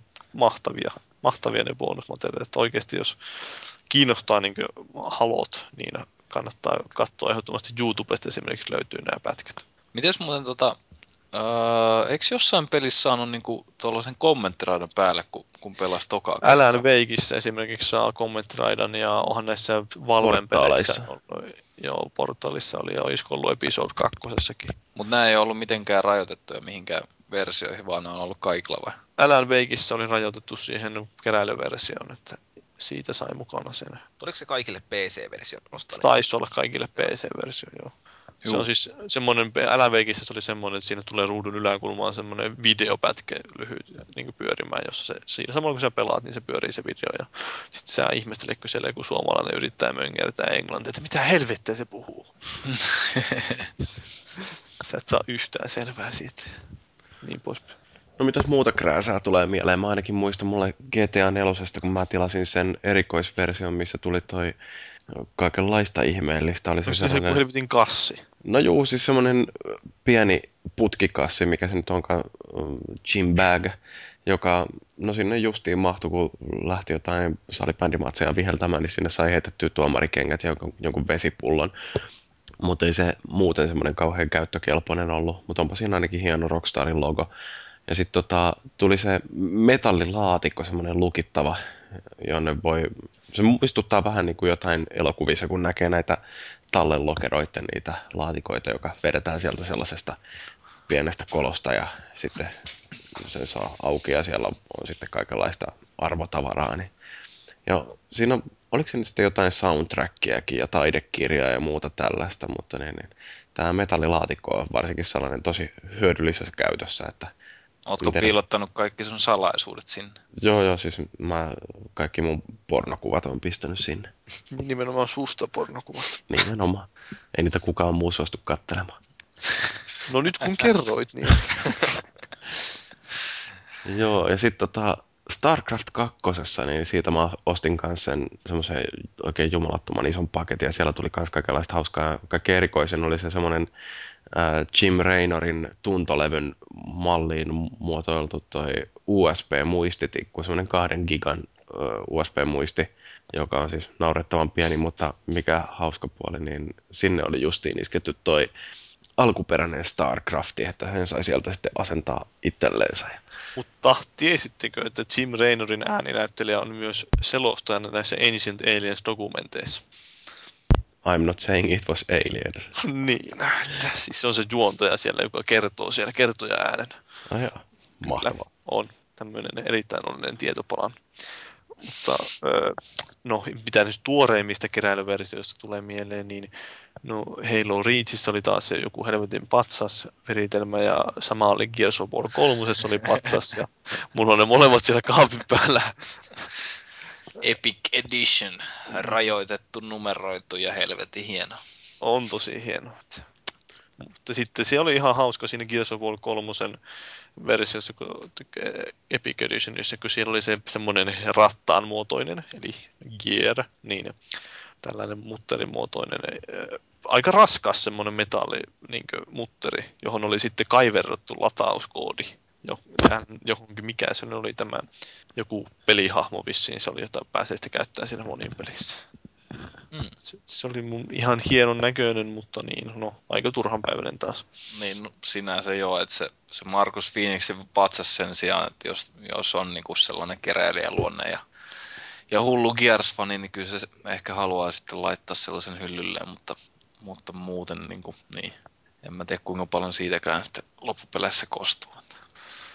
Joo, ja Mass Effect, ekalla Mass Effectillä oli aika hyvä keräilyversio aikoinaan, että siinä oli tämä bonus-DVD, ja sitten siinä oli semmoinen taidekirja, ja sitten siinä oli joku semmoinen Galactic Code, Codex, jossa ne kertoi vähän sitä pelimaailmasta, että se oli joku parikymmentä sivua vai kuinka monta sivua siinä olikaan. Ja se oli ihan hyvä se bonuslevy, että siinä oli mielenkiintoista matskua just sitä pelin tekemisestä, ja siinä oli vähän soundtrackistakin pätkiä, ja sitten siellä oli semmoinen niin taidekirjasto, siinä oli jotain konseptitaidetta pelistä, ja sitten sä pystyt sen pistämään pyöriin, ja sitten siinä joku selisti, selosti niistä kehitteistä, että aina jokaisesta konseptitaiteesta vähän, että mitä siinä haettiin ja mihin se liittyy ja niin poispäin. Se oli tämmöistä. Mä tykkään itse, jos nyt miettii, että minkälainen kehit, rikosversio, jos minä nyt fiktiivisesti haluaisin ostaa sellaisen, niin olisi justiin eka liittyy johonkin, että se kertoo vähän enemmän siitä pelin tekemisestä tai jotenkin antaa siihen lisää syvyyttä ja kertoo pelistä itsestään sen sijaan, että se olisi just jotain tuommoista täysin peliin liittymätöntä kräästä tai joku figuuri, niin ei se mua nyt kiinnosta henkilökohtaisesti, kun en, en minä mikään keräilijä varsinaisesti ole. Ja niin. No, onko Cubase ja Vallu joskus ostanut jotain hienoja sisällön takia? Mulla se oikeastaan niin kuin enemmän erikoisversion ostaminen liittyy taas siihen, että mä haluan sitä pelistä jonkun tota, ihan niin kuin sen pelin takia jotain enemmän. Että niin joku Mafia 1 tykkäsin aikanaan niin hemmetisti, että kakkosesta oli vaan niin kuin pakko saada ihan vaan niin kuin periaatteen takia ostettua hienompi versio. Tai joku Alan Wake nyt kun tuli vihdoinkin PClle, tai Final Fantasy 13 2. ei sillä niin kuin, sisällöllä ei silleen niin kuin oikeastaan yhtään mitään väliä, jos peli kiinnostaa siinä määrin niin kuin paljon, että tota, täytyisi niin kuin saada. Mikä oli Final Fantasy 13 kakkosen erikoisversion sisältö? Siinä, siinä oli niin kolme versioa periaatteessa. Siinä isoimmassa oli sitten kaikkea maa ja taivaan välillä, mutta itse ostin ton keskimmäisen version, missä oli soundtrackia, postikortteja sun muuta elämää suurempaa. Ja vähän isompi laatikko. Semmoinen, että niin kuin näyttää hyllyssä hyvältä. Hmm. No itellä, mä en ole itse ikinä ostanut mitään, mitään erikoisversiota peleistä, mutta tota, se, se, mitä ehkä toivoisi niin ainoana lisänä, jos sellaisen sattuisi ostaa, että et, tota, saisi just jotain bonusbraitoja niin kuin oikeasti niiden tekijöiden kommentteja, että se on yleensä kuitenkin jonkunnäköistä hauskaa tarinaa taustalla, joka olisi sitten kiva tietää, ja, ja sitten toiseksi se on yleensä kiva saada kasvot niin kuin niille tekijöille, että niin, ja niin kuin sella, sellaiset jutut yleensä kiinnostaa, ne tausta, taustajutut, että jos ne tulee esille. Sekin on ongelma, ongelma nykyään, että ne tahtoo just, jos katsotaan Mass Effect 2 bonusmateriaaleja tai tämmöisiä, että ne on semmoista matskua, joka periaatteessa on voitu osittain julkaistukin tai sitten olisi voitu julkaista ennen sitä pelin julkaisua, että ne on tämmöistä promomateriaalia, jossa lähinnä mainostaa, että tämä peli on mahtava. Että en mun kiinnosta sen jälkeen, kun mä oon pelannut sen ja ostanut sen pelin, niin katsoa videoita, jossa ne hehkuttaa sitä peliä.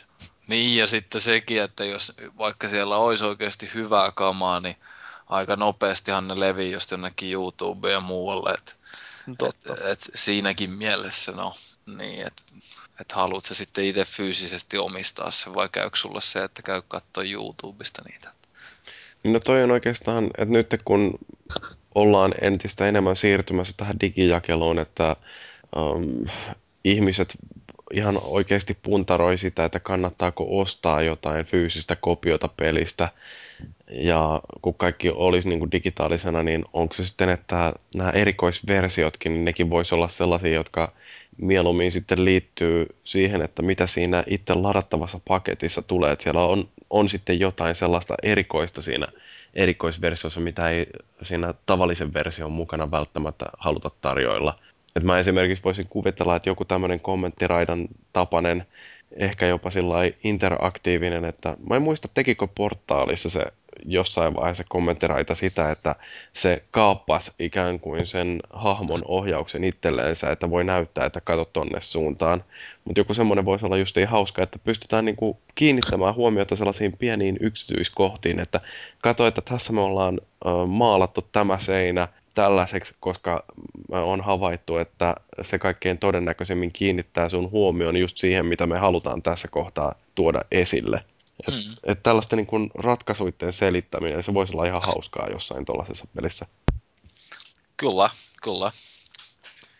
Mutta noin muuten tämä digijakelu, niin mitä te luulette, muuttaako tätä, että miten näitä erikoisversioita jatkossa myydään? Niin, no varmaan se justin, että sekin voisi olla justin tämä, mitä sä, mä en nyt tietäisi, ehiksä jo sanoa tätä, mutta yksi vaihtoehto justin se, että siitä tulee tavallaan sitten fyysisestä paketista tulee niin tämmöinen eh, erilainen erikoisversio, että ainoastaan erikoisversioita myydään fyysisesti, että niistä tulee vähän semmoisia hienompia, fiinimpiä, ja sitten taas perusversiot myydään kaikki digitaalisesti. Toivon mukaan ei. No. Digijakelu on perseestä. Mm. No en mä siis... Digijakelun perseestä, mitähän se nyt puhuu siellä? Kyllä. Mitään en osta digijakeluna, jos ei ole niin aivan välttämättä pakko. Miksi? Öö, liikaa keräilijä luonnetta ja toinen on taas se, että no aikanaan ta puhelimen kanssa, jota oli X6 Nokialainen, siinä oli tämä Nokian Comes with Music, jolla pystyi niin lataamaan ilmatteeksi kaikkea mitä vaan jakso ja viitti, niin tota, sitä vähän käytin, mutta niin kuin, siitä puuttuu kaikki semmoinen niin kuin, omistamisen riamu tai semmoinen, että ei se niin kuin, tarjonnut mitään fiilistä vallatailla sieltä. Että mieluummin käy kaupasta hakemassa tai postiluukusta hakemassa jonkun paketin ja sitten availee sitä ja fiilistelee sille. Tai se- mä, en, mä en saa niinku sitä lataustuotteesta mitään kiksejä. No, ei, no en mäkö siis, no en mä nyt kauheasti saa sitä, että mulla tulee joku peli sillä lailla fyysinen tuotteena, tai sitten se, että mulla tulee lähinnä harmaita hiuksia, sitten mä rupesin miettimään, että mihin helvettiin mä tungen nuo mun patsaat kaiken maailman, kun tulee näiden pelien mukana, että heitänkö mä, oikeasti mietinkö mä muuten, että heitänkö mä nyt roskiin tämän tästä, kun en minä nyt haluaisi sitä välttämättä pitää mukana, niin en mä tiedä, miksi mä sitä loppujen lopuksi en heittänytkään sitä roskiksi. Että kyllä nyt aina yksi DVD mahtuu hyllyyn lisää. Että tota, sitä erikoiskrääsää nyt ei ole kuitenkaan mikään aivan välttämättä pakko saada. Tota, ne voi jättää kaupan hyllylle, mutta en mä niinku leffaa tai peliä tai levyä, niin haluaisi kyllä. Levyistä mulla on kyllä ilmeisesti ehkä vähän semmoinen fiilis, että siitä on hauska omistaa, kun niin. Niin ja siis mun mielestä yksikin pointti on, on, on se, että jos sulla oikeasti on jotain tällaisia patsaita, niin ne voisi ihan oikeasti olla niitä limited editioneita, joita ei sitten ole kovin monella, että, että läheskään kaikki halukkaatkaan ei saisi niitä. Niin, no ei Mm. mullakaan siis nimenomaan siis sinänsä välttämättä tuommoista krääsää vastaan, no, jos niihin liittyy jotain tämmöistä tiettyä tunnearvoa kenties jopa, että sillä että okei, tämä oli harvinainen tai sitten mä voitin tämän jostain kilpailusta tai jotain tämmöistä, niin kyllä sitten ymmärretään ehkä, että no niin, mä haluan pistää sen tuonne esille, ja sitten mä voin katsoa sitä illalla, kun mietin, että hirtäänkö itseni vai enkö, niin sitten sitä pakettia. että No kyllähän mä oon tuommoisenkin voittanut, en minä nyt itseäni hirtää. Että kiitos Markus taas. Sitten Vähän taputtelet Markusta selälle. Markus myöntäilee, että oh yeah! Mutta onko toi sitten se niin kun meille peliharrastajille syynä osittain myöskin toi, että uh, mulla on jotain sellaista, mitä ei ole kaikilla muilla, että uh, et vaikka sillä itse oheiskrääsällä, olkoon se sitten joku kissakypärä tai joku nahkatakki, niin, niin sillä ei ole sellaista funktionaalista merkitystä, vaan se on nimenomaan se, että se vaan osoittaa sitä, että minä olen ää, hiukan antaumuksellisempi harrastaja kuin moni muu. No eihän niillä nyt mitään, mitään funktionaalista merkitystä tuommoisilla figuureilla nyt on. Meneekö että sä leikkisit niillä? No, Olihan, olihan Jyrillä se gym bag. Niin, niin mä oon sen kanssa oikeasti käynyt tuolla jossain viheltelemässä salibändimatseja. Että Mm, mutta siis just no, eihän figuureilla nyt ole mitään muuta kuin semmoinen, että ne on siellä seinällä ja sitten joku kaveri tulee kyllä, ai sulla on tuommoinen, sitten sä mietit, se, ai sä maksoit 150 tuosta, lol. Niin ja siis se kissakypäräkin, että jos niitä olisi vaan vaikka sata maailmassa, niin olisi se nyt vaikka eri asia omistaa sellainen sitten, kun, kun mitä niitä nyt, jos ne olisi numeroitu, ne varmaan menisi jossain hitto kymmenissä tuhansissa vähintään. No siis tuossa on tuo numero, jossa on siis kuusi numeroa. Niin, Niitä muutama kappale varmaan on maailmalla. just sillä että ei niinku mitään muuta pointtia kuin just se, että olen suuri fani ja haluan osoittaa sen. Niin. Kieltämättä vähän tuommoista turhamaisuutta tuli itselle, kun suurena suomalaisen Sentenced-bändin yhtyenä, niin tuotanto oli kyllä hyllyssä, mutta sitten näki sen niiden hautaarkku diskografia kokoelmapaketin. Mitä satkunko se maksoi 16 levyä ja vähän kaikkea lisää, tommonen saatanan puoli metriä iso laatikko, niin tota, se oli pakko saada hyllyyn. Vähän niin kuin näköinen. Se James Bond-salkku.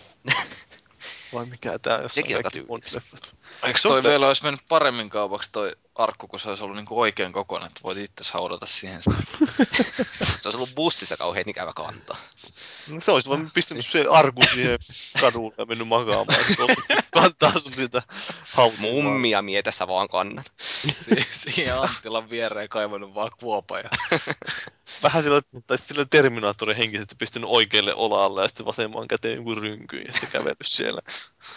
tosi fani laittaa välittömästi käyttöön. Kyllä.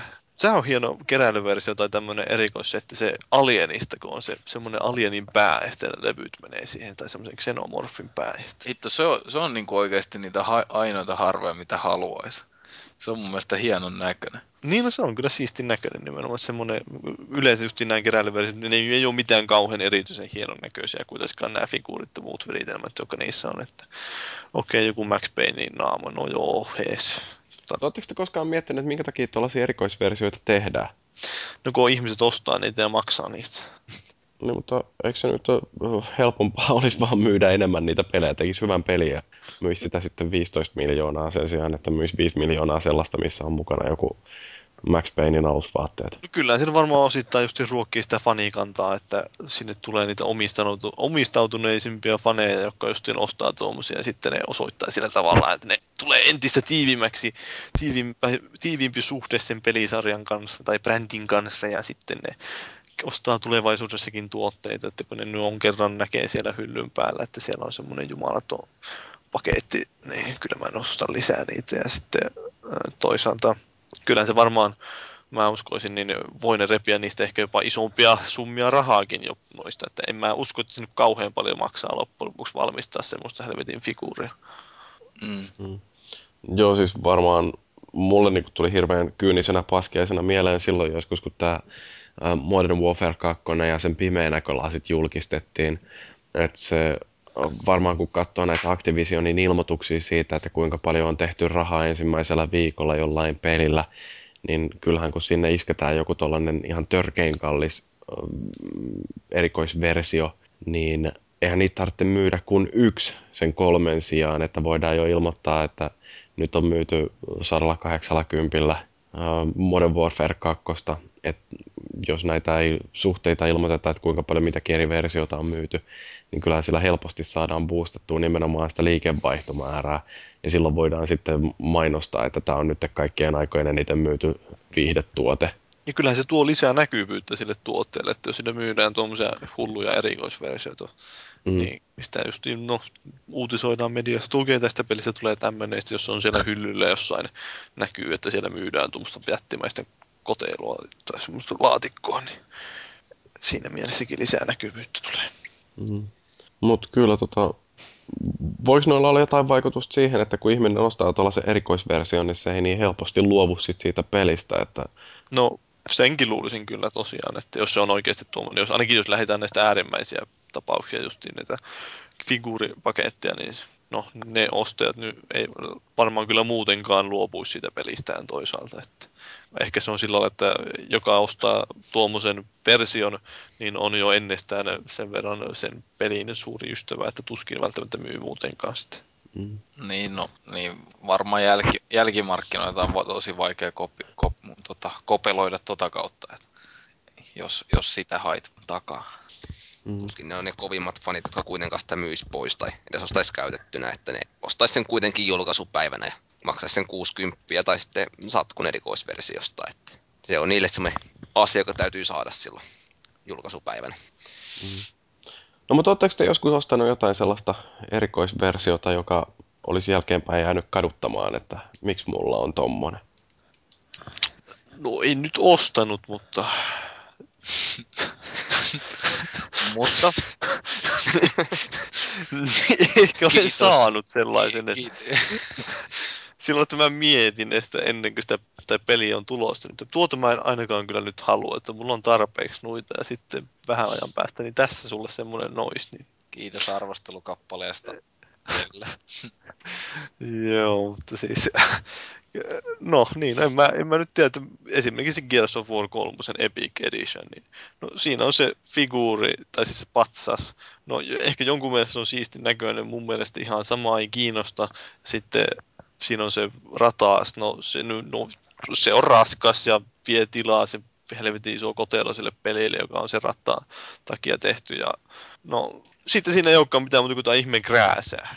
Ei, siis, ei, siinä, ei siinä ole mitään mulla mitään lisäarvoa.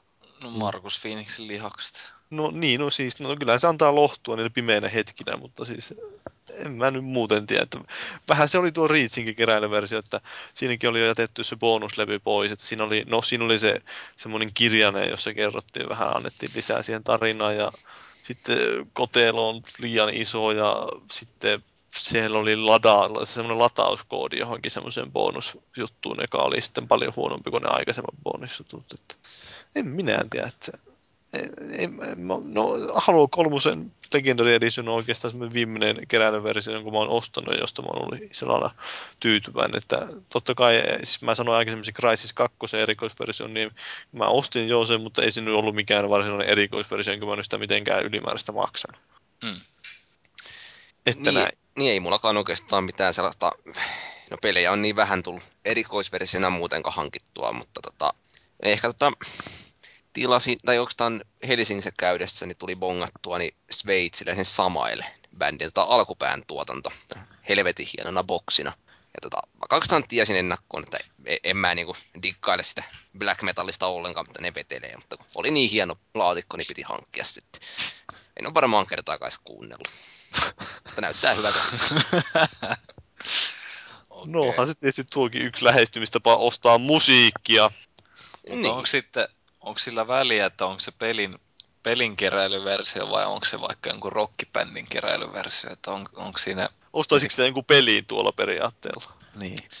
No, ilkeisesti toi Alan Wake tuossa kattelee mua, että jaksoin puolitoista chapteria, sitten jäi kesken. Mutta hieno paketti siitä on. Niin, sitä myytiin pakettina oikein PCllekin. Joo. Joo, oli, oliko minkälainen paketti se sitten oli? Oliko se semmoinen, mink, no minkälainen? No se on tämmöinen kolmen DVDn paksunen. Sisältä löytyy julistetta ja postikorttia ja onko se nyt soundtrackia ja vähän okay. making offia tai muuta. Että. Joo, niin justiin tuo PC, tai siis boxilla se oli semmoinen kirjan muotoiseksi tehty, niin kuin, että sä vähän niin kuin avaat sen siitä sen kirjan. Joo, mutta ei tuossa nyt silleen tämän erikoista, erikoisen hienoa kuitenkaan ollut, että ehkä postikortit voisi piruuttaa lähettää joskus. Kenelle? Ai se, lähetätkö ne samalle ihmiselle kuin ne Final Fantasy postikortit? Vois nekin kyllä lähettää. Lähetän sulle joulun. Oi oi joulukortti. Mulle saa lähteä kissakortti. Joo. Alkaako loppua puheenaihe vai mitä? Kuulostaa mitä kun mä yritin miettiä, mulla oli jotain mielessä vielä tästä tähän liittyen. Niin kuin, no siis mullahan on itsellä nyt tietysti toi StarCraft 2 tuolla hienona pakettina, mutta jotenkin musta tuntuu, että mä olisin vielä enemmän siirtymässä pelien hankinnassa nimenomaan siihen digijakeluun, että Olet jotenkin, mies. jotenkin ne ei niin kuin jaksaisi sillä innosta, että enemmän mä sitten, jos mä jotain erikoisversioita hankin, niin ne olisi just noita elokuvia. Et esimerkiksi joku Game of Thronesin Blu-ray-versio, niin hyvä mieli, että tuli hankittua sellainen, kun siinä pitäisi olla kaikenlaisia kivoja kommenttiraitoja. Nyt ei enää mitään muuta kuin tarvitsisi olla vähän aikaa, että kattoisikin sen joskus. No siis siinä taas oli tämä, että minkälaisia hyötyjä sieltä on. Että, ne kom- että sen varmaan olisi osiksi ostanut sitä, jos siellä olisi ollut semmoinen pieni patsas vaikka jostain Sean Benistä. No en mä nyt halua pitää, no vitsi, melkein jos herran jumala, kun tuus kieleltä Sean Penistä vai? niin. Seanin penistä. En mä sellaista kaipaa. Se olisi kyllä hieno patsas varmaan. Joo, mä lähdin miettimään, että minkälaista funktionaalisuutta siihen voisi sisältää siihen Mitä näitä nyt on? Radio, tärinä. Öö... Ei, mutta sillä olisi relevantteja jotenkin sen sarjan kannalta, mutta ei siitä sen enempää. Kyllä. Niin. No joo, mutta siis tota, varmaan yhteenvetona, että tehkää vaan lisää erikoisversioita. Kyllä niitä ostellaan ja jotkut jopa ihan tykkää. Joo, että täällä oli foorumilla aikoinaan tämmöinen ketjukin jopa meille, jossa oli äänestys, että 220 ihmistä äänesti siihen, että minkälaista sisällöstä ne on valmiita maksamaan. Ja kyllä tätäkin katsoo, niin yllättävän paljon annetaan arvoa nimenomaan sille komemmalle pakkaukselle ja sitten toisaalta just jollekin taidekirjasille ja julisteille ja sitten musiikkiraita on kolmantena siellä ja figuurit on neljäntenä ja yllättäen nuo making of matskut, niin ei ole välttämättä sitä suosituinta. Musta se on aika yllättävää, koska mua nimenomaan kiinnostaisi kaikkein eniten ymmärtää se, että mikä on se tekeminen ollut siellä taustalla, että minkälaisia ajatuksia, ja varsinkin joku semmoinen ohjaajan visio, niin mua kiinnostaa aina niin. tuollaisissa. Se on ihan mie- mielenkiintoista nähdä just niin sillä, että minkälainen se peli ehkä on ollut joskus aikaisemmin, ja mistä ne on lähtenyt liikkeelle, ja miten se ehkä on muuttunut siinä, ja miksi, ehkä se on aina mielenkiintoista kuulla, että jos jotain on jätetty pois jostain pelistä, ja niin kuin, että on leikattu pois, minkä takia se on leikattu, ja mitä vaikeuksia siihen on liittynyt, ja kuinka ne voivat naureskella jälkikäteen niille ongelmille, ja niin poispäin peleissä on mun mielestä se vähän jännä, että, että jos, jos niin kuin pelisisällöllisesti ruvetaan muuttaa sillä että, että siinä heti julkaisussa se joku limited edition saa vaikka vähän enemmän jotain peliä, niin, niin, niin siitä tulee kyllä aika jotenkin iso purnausta helposti, että se, se tuntuu olevan jengille melkein periaatekysymys. No niin, no joo. Eihän sitten, jos elokuvia mietitään, niin eihän elokuvista julkaistaan harvemmin heti sitä pidennettyä versiota, että siinä on se tietynlainen sykli, että ne julkaisee aluksen perusversio, sitten myöhemmin tulee Director's Cut ja sitten tulee myöhemmin joku super, superversio. Ja, että sillä tavalla ne saa pidennettyä sitä myyntiä, saa kasvatettua myyntiä elokuvissa, että ne julkaisee niin kuin, vähän niin kuin portaittain niitä eri versioita, kun ne tietää, että harrastajat haluaa kuitenkin ostaa sen leffan niin kuin periaatteessa eri versioina, tai on valmiita ostamaan, että ne voi ostaa samasta leffasta ne kaikki eri versiot, niin kuin Star Warsista, että siitähän nyt tuolla julkaistaan, mä en edes tiedä kuinka monta miljoonaa erilaista versiota tulee. Niin, niin.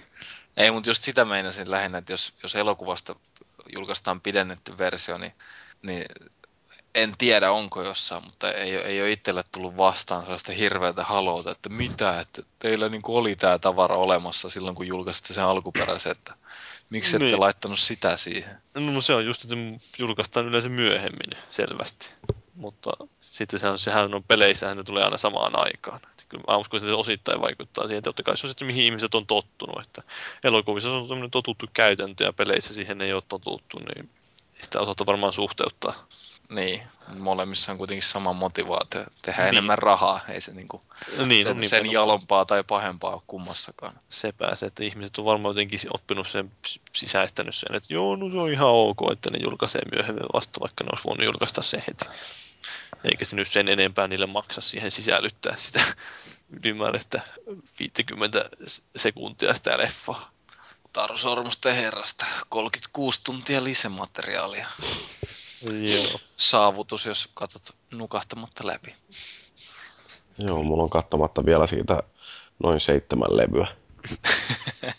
Joo, ei mullakin siis on ykkösestä ja kakkosesta ne justiin nuo neljä levyn versiot jo. En mä niistä nyt kauheasti niitä bonusmatskuja ole kattonut. Mulla on kaikki. Oon kyllä kattonut. Oot varmasti. On ihan oikeasti. Alasti. No, e- no ehkä. Vähän alasti katsonut Frodoa. No, klonk, klonkku on enemmän mun maku, että... No nyt, nyt pojat alkaa mennä sellaisesta. Ruvetaan seuraavaksi vaikka lukemaan. If you're Jesus and you know it, can you clap your hands? Lonkulle maistuu raaka turska. Okei, okay, palautteita. Öö, meille voi lähettää palautetta tuolla foorumeilla tai pistää sähköpostia osoitteeseen podcast.konsolifin.net. Ja sen lisäksi voi tietysti käyttää Facebookia tai Twitteriä tällaisena kommunikointikanavana. Me seurataan ihan kaikkea aktiivisesti.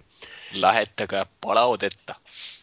Joo, no sitten SPH on kuunnellut tuon Brutal Legend-jakson ja siellä on noussut tällainen kommentti, että Oikeasti... Ihan tyhmä jakso, kun Paavi ei ollut mukana. Niin, no muun muassa sen takia.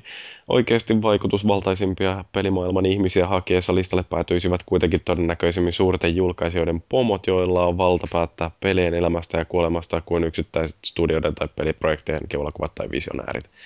Joo, kyllä toi varmaan on totta, että valitettavan paljon pelibisneksessä näkee sitä, että siellä on joku satunnainen community manageri, mutta enimmäkseen siellä sitten niin kuin, no, rikotella tai popikotikin tai jotkut niiden suorat alaiset saattaa olla kertomassa siitä, että miten hyvin pelibisneksellä menee. Et tota, mua ainakin kiinnostaisi paljon enemmänkin seurata sitä, että mitä nämä pelituottajat ja ohjaajat sanoo, ja sen takia esimerkiksi jotain David Chaffin blogia on hauska katsella, tai nykyään se enimmäkseen vaan laittaa jotain noita YouTube-videoita jakoa ja paasaa siellä pelin kehittämisestä ja omasta yksityiselämästä ja kaikesta tällaisesta. Mutta se on niinku, se on vaan kiinnostavaa ymmärtää jotain siitä, että miten pelejä tehdään. Mutta just jos vertaa johonkin elokuva-alaan, niin no eihän sillä elokuva kyllä ne varmaan kuitenkin tekee aika suuria päätöksiä, joku tämmöiset kustannusyhtiöiden niin joku, mitä näitä nyt on, jotain Paramountteja ja niin poispäin, niin. Mutta ei niiden pomoista pahemmin puhuta. Mm, niin no siis elokuvalla siellä... on nähty, että siellä kun on valovoimaisia ihmisiä, niin ne ihmiset on nimenomaan niitä kiinnostavia ja sen takia halutaan sitten, että niillä on mahdollisuus myöskin näkyä ja luoda sitä omaa fanikuntaa ja sit sitä kautta luoda uskollisuutta siihen, että seuraavaakin elokuvaa tullaan katsoa. Kyllä. Tämä on surullinen juttu. Ja siihen Robert Bowling tekee muutoksen yksin. Niin, mutta siis kyllähän tota, no SPH huomaa, kun kuuntelee BookBear-jakson, että tai on varmaan tätä kuunnellessa jo kuunnellutkin. Niin Eikö se kuunnellutkin? Tai Eikö se ollut kommentoinut jo sitä? Juu, juu. No mutta siis siellähän me puhuttiinkin justiin tästä näin, että miten nämä isot studiot pyrkii, tai siis ei studiot vaan julkaisijat, niin miten siellä tuntuu olevan sellainen tarkoituskin oikein, että yritetään piilottaa ne ihmiset, että mikä musta on hauskaa esimerkiksi jossain Assassin's Creed Revelationin alussa, niin siellä on niinku Game By, ja sitten siellä tulee kuusi eri Ubisoftin studioita, että siellä on jotain Montrealia ja Singaporea ja mitä kaikki siellä nyt olikaan, mutta ei yhtään ihmisen nimeä, että kyllähän siellä nyt varmaan on ihmisiä, jotka on ollut sitä tekemässä ja siellä on todennäköisesti hyvin rajattu joukko niitä ihmisiä, jotka on tehnyt kaikki ratkaisevat päätökset siitä, että minkälainen peli siitä tulee. Niin miksei niitä ihmisiä tuoda Framille? No tarviiko niitä, niiden olla Framilla? No, mua kiinnostaisi enemmän ne ihmiset kuin se, että joku Ubisoft Montreal on ollut tekemässä tätä. Niin, että usein puhutaan pelillä niistä studioista eikä käytetä välttämättä niiden ihmisten nimiä, vaikka niin kuin esimerkiksi tämä Starbreeze, josta puhuttiin vähän aikaa sitten, kun tuli tämä Syndicate, ja siitä puhuttiin sitten myös, että kuinka se on muuttunut vuosien varrella se studio, että ihmiset voi ajatella, että okei okay, Starbreeze, nehän teki riddikkejä, ne on varmaan hyvä, hyviä pelejä tulee, mutta todellisuudessa siellä onkin vaihtunut kaikki työntekijät, että siellä ei ole varmaan ketään enää sama.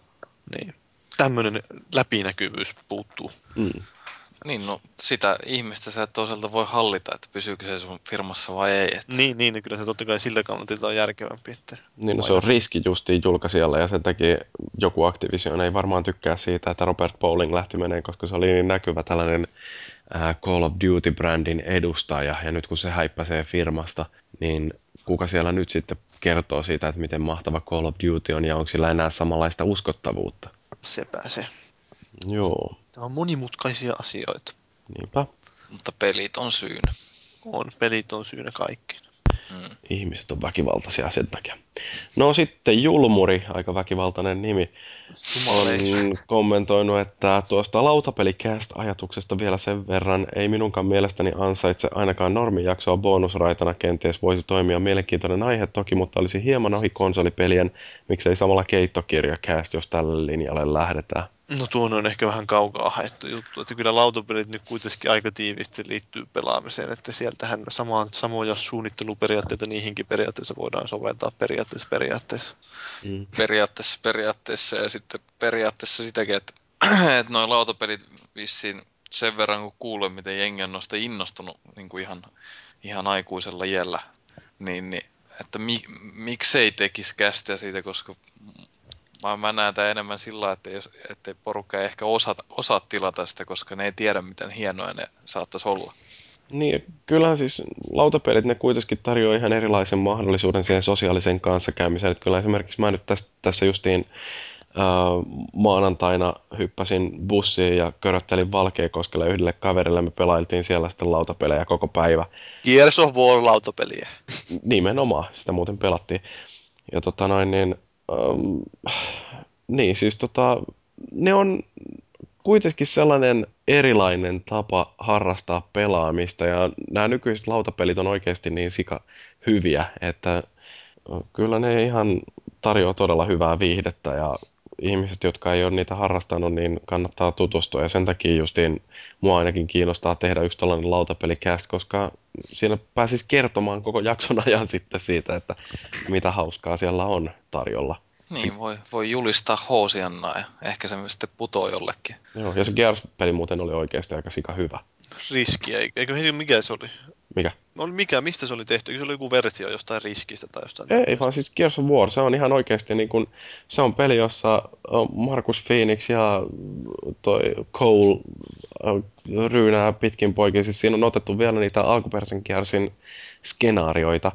Ja Aa, siellä, on, okay. siellä on emergency holeja, joista hyökkää lokusta ja päälle ja sitten niitä emergency holeja täytyy sulkea siellä ja samaan aikaan erilaiset lokustit käy kimppuun ja ne liikkuu eri lailla ja sitten siellä hypätään suojan taakse ja sitten liikutaan eteenpäin ja yritetään taas päästä suojan taakse ja sieltä ammutaan ja sitten välillä tehdään active reloadia ja ammukset on lopussa ja kaikkea tällaista. Se on, niin kuin, siinä on älyttömän hyvin saatu se Gearsin, mitkä niin kuin on ollut sellaisia tunnistettavia elementtejä siinä videopelikäärsissä, niin ne on aika hyvin saatu myöskin siihen lautapeliin jotenkin siirrettyä. Eli sä tykkäät siis... kuitenkin Gears of Warista, kun sä kehuit sitä lautapeliä, niin... No mä tykkäsin sitä lautapelistä. Puhuit itsesi puussiin! miten, se- miten se sitten toimii, että onko siinä joku hyppäät jollekin, jollekin askelmalle siinä lautapelissä ja sitten joku lukee tarinaa, että ja lokustit hyökkäävät berbeeriisi kiinni tai No siis siinä on kortteja, joilla arvotaan sitä, että minkälaisia tapahtumia siinä tulee ja äh, se on niin kuin player versus board, eli kaikki pelaajat on yhdellä puolella ja sitten siellä on sellainen ikään kuin tekoäly, jota hallitsee ne kortit, niin, niin ne sitten ohjaa sitä niiden lokustien käyttäytymistä. Et, okay. et se on, on sillä niin kuin tosi mielenkiintoisesti suunniteltu. Mutta nämä on kuitenkin nämä niin kuin mielenkiintoisemmat lautapelit, mitä sä oot nyt pelannut, niin niissä ei ole mitään, mitään tollaisia elektronisia härpäkkeitä tai mitään tollaisia tuotu. Ei ole, ei ole sellaisia. Et kyllä ne on aika yksinkertaisia ollut perusidealtaan nämä kaikki, ää, mikä se on, Cat in a Sack ja, ja Cosmic Encounters, joka on varmaan se paras niistä, mitä mä oon tähän mennessä pelannut. Cat in a sack kuulostaa semmoisen sun kissa pistettyinkin säkki, että hakataan pesismo. Joo. Sä tykkäisit siitä pelistä, siinä nostellaan kissoja pussista. No joo. Siis miten nämä sitten, mikä olisi sellainen niin kuin ratkaiseva juttu, joka erottaa nämä jostain niin kuin Afrikan tähdestä? Öö, no varmaankin se, että Afrikan tähdessä sä pystyt vaikuttamaan tasan sen verran, että mihin suuntaan sä liikutat sitä nappia sen nopan siirtojen mukaan. Että nää, niin kun joku Gearsi, niin siinä sun täytyy ihan oikeasti miettiä, että nyt kun me ollaan sijoituttu... Tää nyt tänne- leikataan kyllä irti tästä. Joo, ehkä tämä olisi niinku ihan oikeasti hyvä ottaa siihen omaan lautapelikästiinsä ja siihen tuntuu löytyvän kiinnostuneita osallistujiakin, jossa voidaan kertoa, että minkä takia nykyiset lautapelit on niin mielenkiintoisia. Mutta tota, lyhyesti se vaan, että on mahdollisuus vaikuttaa omilla ratkaisuilla siihen, että miten se peli etenee, että se ei ole pelkästään sitä nopaheittoa ja sitten säkällä menemistä. Mä lähdin mietin sitä, että sä sanoit, että Gears vaatii oikeasti ajatusta, niin että tää niinku leikataan irti tästä kontekstista täysin. Seuraavan Gears of War-spesiaalin alkuun pistetään. Niin. Mutta sitten, että jos niinku ajattelee näitä aihepiirejä, niin olenhan, olenhan minä tehnyt politiikkajaksonkin. Että, Niin, eihän se nyt ikinä sulle pois täysin, ettei voi tehdä jotain. Niin, ja Ne. se oli vielä hyvä jakso. kiitos, kiitos. Olen kovin yl- ylpeä siitä. En kuunnellut, 2 kautta 5. en äänestä, ei kun.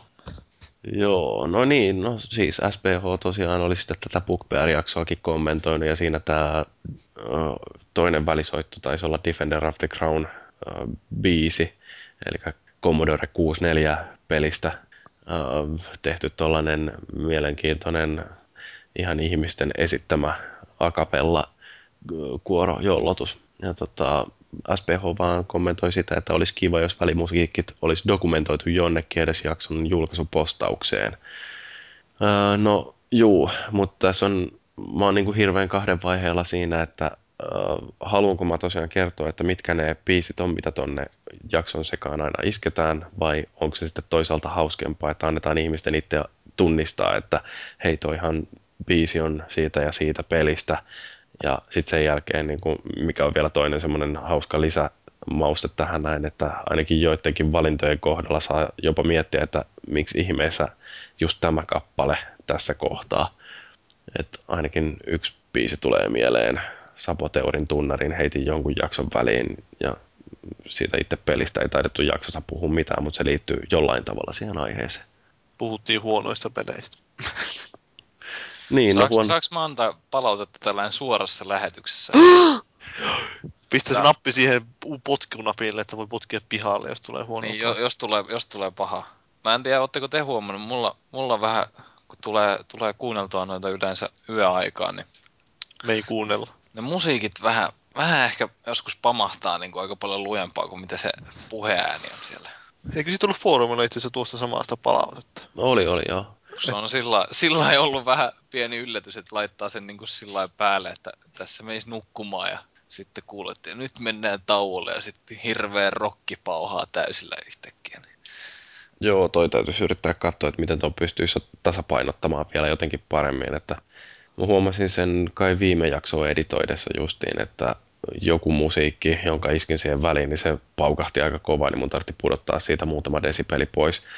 Mutta joo, tämä on tämä jaksojen miksaaminenkin vähän sellainen juttu, että ei siihen aina viitti ihan hirveän monta tuntia käyttää. Joo, no se ihan, ihan ymmärrettävä, mutta just, että Ei. jos, jos pystyy niin kuin helposti katsomaan sen, niin se olisi ihan kiva lisä, ettei se nyt ole mikään maailman isoin ongelma, ja sitten volaa kääntää alas. Joo, no Audacityssä näkee kyllä sen, että kuinka voimakasta toi ää, raidan volssi on, että kyllä sitä tietysti pystyisi jotenkin, tai sitten jos ei muuta, niin kompressoi sitten lopuksi. No Niin joo, on, niin. sitten Cyrus 1 vielä, öö, no ei ole ainoa, joka on kommentoinut tätä Critter Crunch-vihaa. Et kun öö, mä kommentoin hiukan peliä, niin tota, Cyrus on sanonut, että Critter Crunch-vihaa en kyllä ymmärtänyt. Joo, ei se ehkä iske kaikille, mutta mikä siinä nyt niin paskaa oli. En mä muistaakseni sanonut, että se ihan hirveän paska on. Mä sanoin vaan, että se on niinku älyttömän keskinkertainen ja tylsä. Ää, mä en niin kuin, mä en sen takia jaksa oikeastaan, vaikka patisteltiin jossakin palautteessa, että anna sille mahdollisuus, että myöhemmin rupu, rupeaa muuttumaan paljon paremmiksi ne kentät, mutta kun musta se perusmekaniikka siinä oli jotenkin sellainen, että se ei vaan tempase mukaansa. Et jos vertaa johonkin Tetrikseen tai tietyssä määrin vaikka Luminesiin, niin ne on sellaisia pelejä, että se itse pelihän ei muutu mihinkään siitä alusta, vaikka kuinka pitkälle menisi. Mutta se, se on vain jotenkin niin paljon kiehtovampaa näissä tällaisissa kilpailevissa peleissä. Että mä niin kun, se Critter Crunch, niin se vaan tuntui niin jotenkin turhan yksinkertaiselta ja siinä ei ollut mitään mielenkiintoista siinä itse mekaniikassa. Ja kyllä mun mielestäni putsle-pelin, niin sen pitää vakuuttaa ensimmäisen minuutin aikana tai muuten se on menettänyt mahdollisuutensa.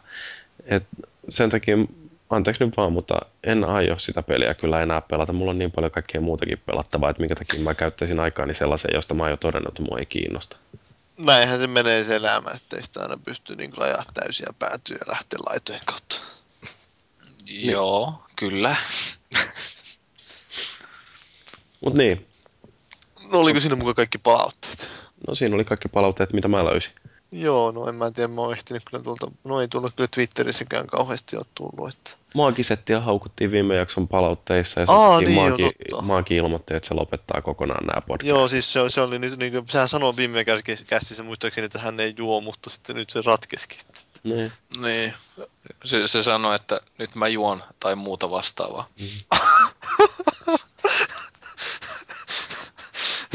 Just, juuri näillä sanoilla, tai muuta vastaavaa. ja otti kassistaan pussillisen pillereitä. Tää, tää, tää, tää tässä mun kädessä on asettaa jotain muuta vastaavaa. Kävin viemässä sille nauhurin, että hän voi nauhoittaa sitä muun TV-kastiketta. Tai jotain muuta vastaavaa. Siellä se oli aika ma- maansa myyneenä, että ei tiennyt enää, että Se toi niin. Niin. hieno sanonta, että sitä voisi kyllä viljellä vähän lisää. Tai jotain muuta vastaavaa. joo, vähän sillä lailla ehkä vähän teennäisesti tai jotenkin muuta. Joo. Mutta niin, joo. Okei, Ehkä mutta se nyt vähän- jakso- Niin, mä sanoisin, että tämä jakso alkaa olla aika hyvin tässä paketissa. Niin voitaisiin varmaan ruveta öö, vetämään tätä purkkiä ja Tai jotain muuta vastaavaa. joo, voisi mennä pelailemaan vaikka sitten Assassin's Creed Revelationsia tai jotain muuta vastaavaa. Ihan tyhmä peli. Joo, mutta onko kellään niin. mitään viimeisiä sanoja, mitä haluatte tähän loppuun vielä heittää meidän kuulijoille? Anteeksi pyytöjä tai... Niin, mä ihmettin, kun viime jaksosta ei tullut mitään kommentteja tosiaan siitä, että mitä me kuitenkin jotain pelaavan poiminta kommentteja siellä heitettiin ja mitä muuta olikaan kaikkea epämääräistä. Mutta no, ei, ehkä ne sitten ei tarttunut niihin, että nyt voisi vain sanoa tosiaan sen, jonka mä jo aikaisemmin sanoinkin, että If you're Jesus and you know it, clap your hands. Onko tämä mahdollisesti lyhin kästi, mitä on tehty? Sä tulit vasta mukaan tästä, kun me oltiin jo kaksi tuntia nauhoitettu. No ei, mutta siis, Tunti nauhoitettu ja tunti ooteltu. niin. Joo, Mutta ei, ei, no en mä tiedä, oliko tässä nyt sen kummemmin. Että ka- kaikille, silloin muistakaa vappuna nyt, että kun no, tämä tulee julkaista vappuna, niin toivottavasti olette selvinpäin ja viina, vappu ilman viinaa ja niin poispäin, että, tai muuta vastaavaa, että ihan, ihan hyvää vappua kaikille ja muistakaa, että ilo ilman viinaa on teeskentelyä. niin, just näin, että hauska ilman viinaa on teeskentelyä. Niin ja Jos, jos juo liikaa viinaa, niin voi tulla haimatulehdus tai jotain muuta vastaavaa, että kansi varoa. Haimatu, niin no se on kyllä jo suuri vaara teikkareilla. Ja annat hieman keikkaliput on myynnissä, että käykää hakee ennen kuin alatte ryyppäämään. Joo, no ei tässä muuta. Päästetään Cubasein jahtaamaan pingviinejä. Tämä oli jakso numero 58. Kiitos kaikille kuuntelijoille. Kiitos Cubase ja äh, Vallu ja vähän Paavikin. Mä oon Jyri ja, ja ensi kerralla taas uutta podcastia. I am no messenger. I possess the most powerful weapon in the universe. But I will give you a message. The message of death.